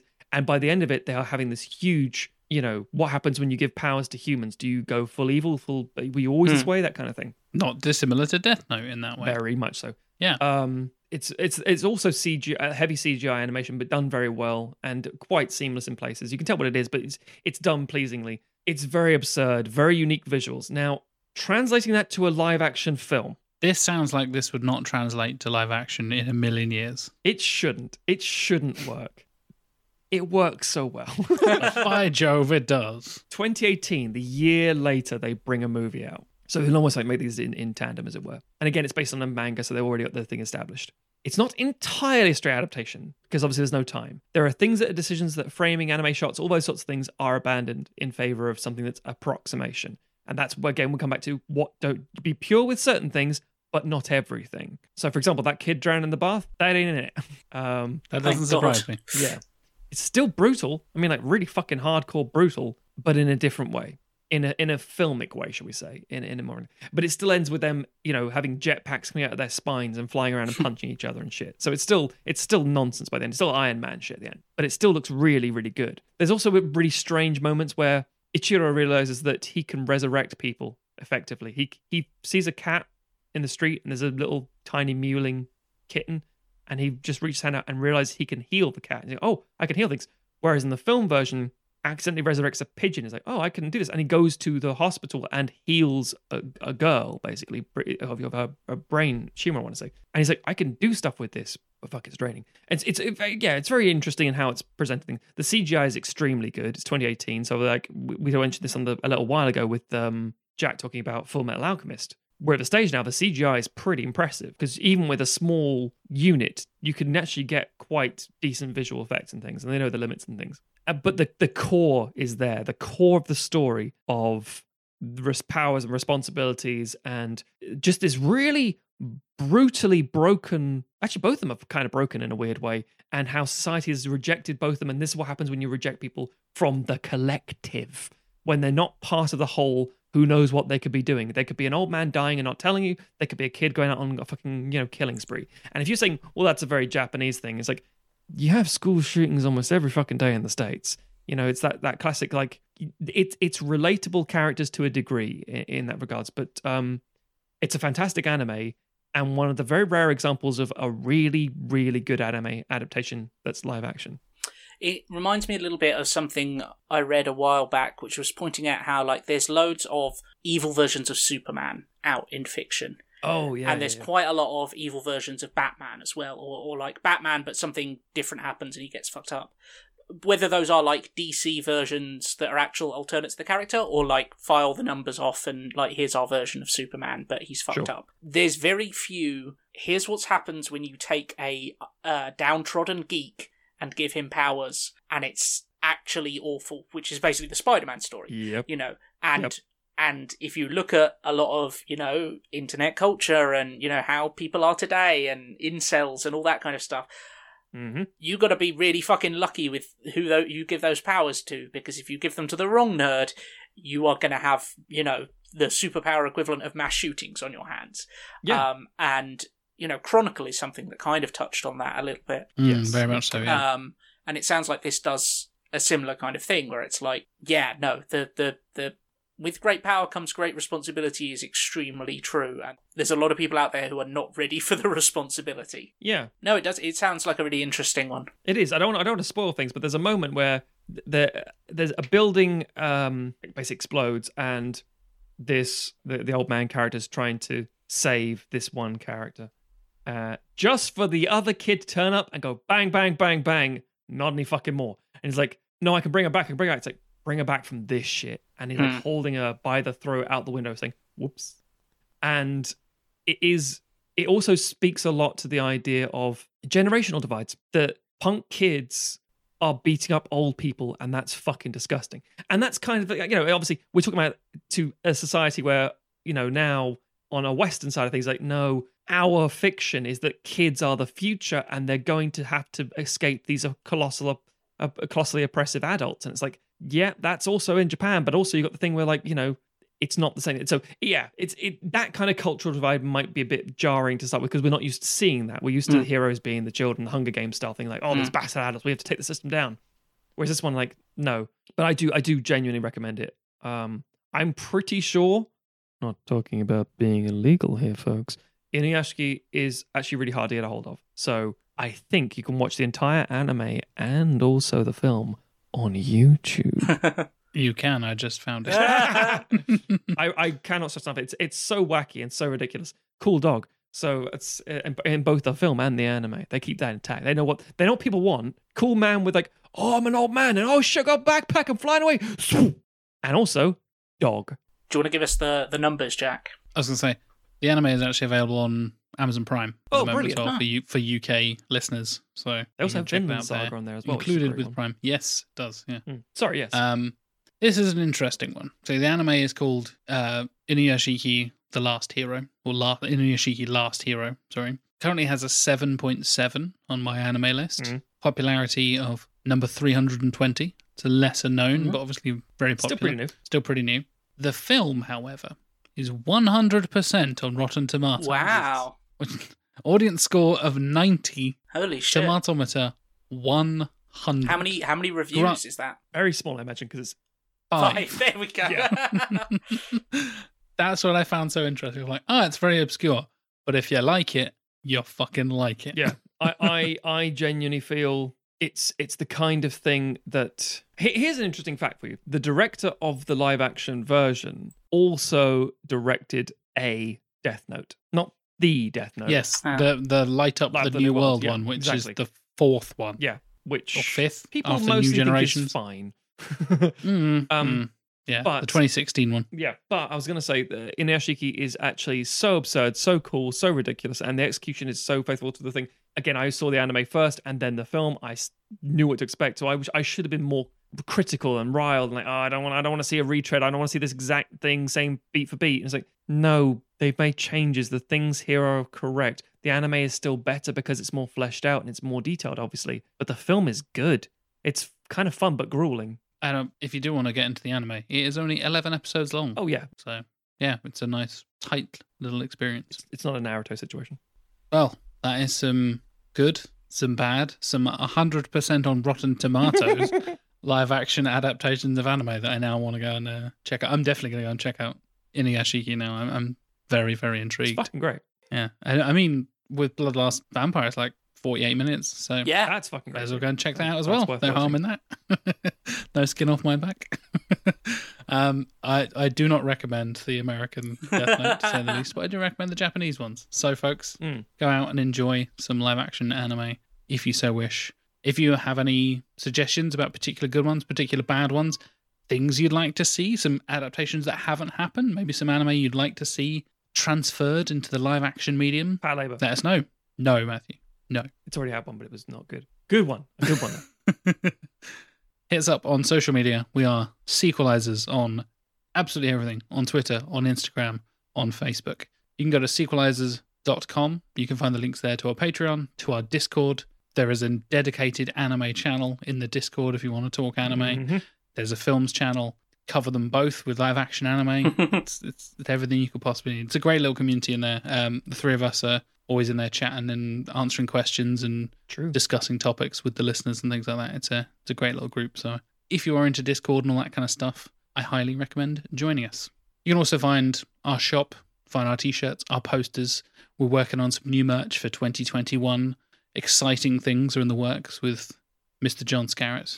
we've seen some teasers. We've seen some little. Oh, I'm, I'm I'm so hyped. It's so it's so cool, so exciting. We should have that coming out very very soon. Fingers crossed. All that to look forward to. Like I said, sequelisers.com is the hub for everything sequelisers. You can follow me. I am JLW Chambers on again pretty much everything. If you want to chat anime, you want to chat Death Note theories and the analysis of the various types of light, hit me up. Matt, how about you? Stogs, S T O G H Z, on the social medias. You can go to the red right redrighthand.co.uk to read my reviews. Again, people might say, there haven't been any recently. It's like, yeah, because there's nothing to recommend because people can't go to cinemas. I know you can watch things differently. That's not the point right now. And cheesemint.com. You can go and see the stuff we made, including a multi award winning live action anime web series featuring your boys. Um, Tim, if I was to draw you as a sweet, sweet nubile boy, I got nothing. I got nothing. Tim, where can people find you on the internet? Uh, trivia underscore lad on Twitter is the best place to find me. Don't recommend me anime. I, there's already so many films I have to watch. there's just so much goddamn content. that Um, is that is a classic. Someone who's like, I, I think there's in like a Mighty Keep sketch where it's like, you know, oh, you need to watch this first though. It's like, yeah, I'm just, I'm just watching this now for now. Yeah. But yeah, uh, that's that's where you can find me and interact with me. You can just uh, keep an eye and an ear on your podcast feeds because we'll be back. We're getting pretty close to the start of season eight at this point. Mm. It's coming. Get hyped, ladies and gentlemen. Get hyped. Well, thank you very much for listening, everybody. We'll be back next week with more inter-season goodness. See you then. Sugoi.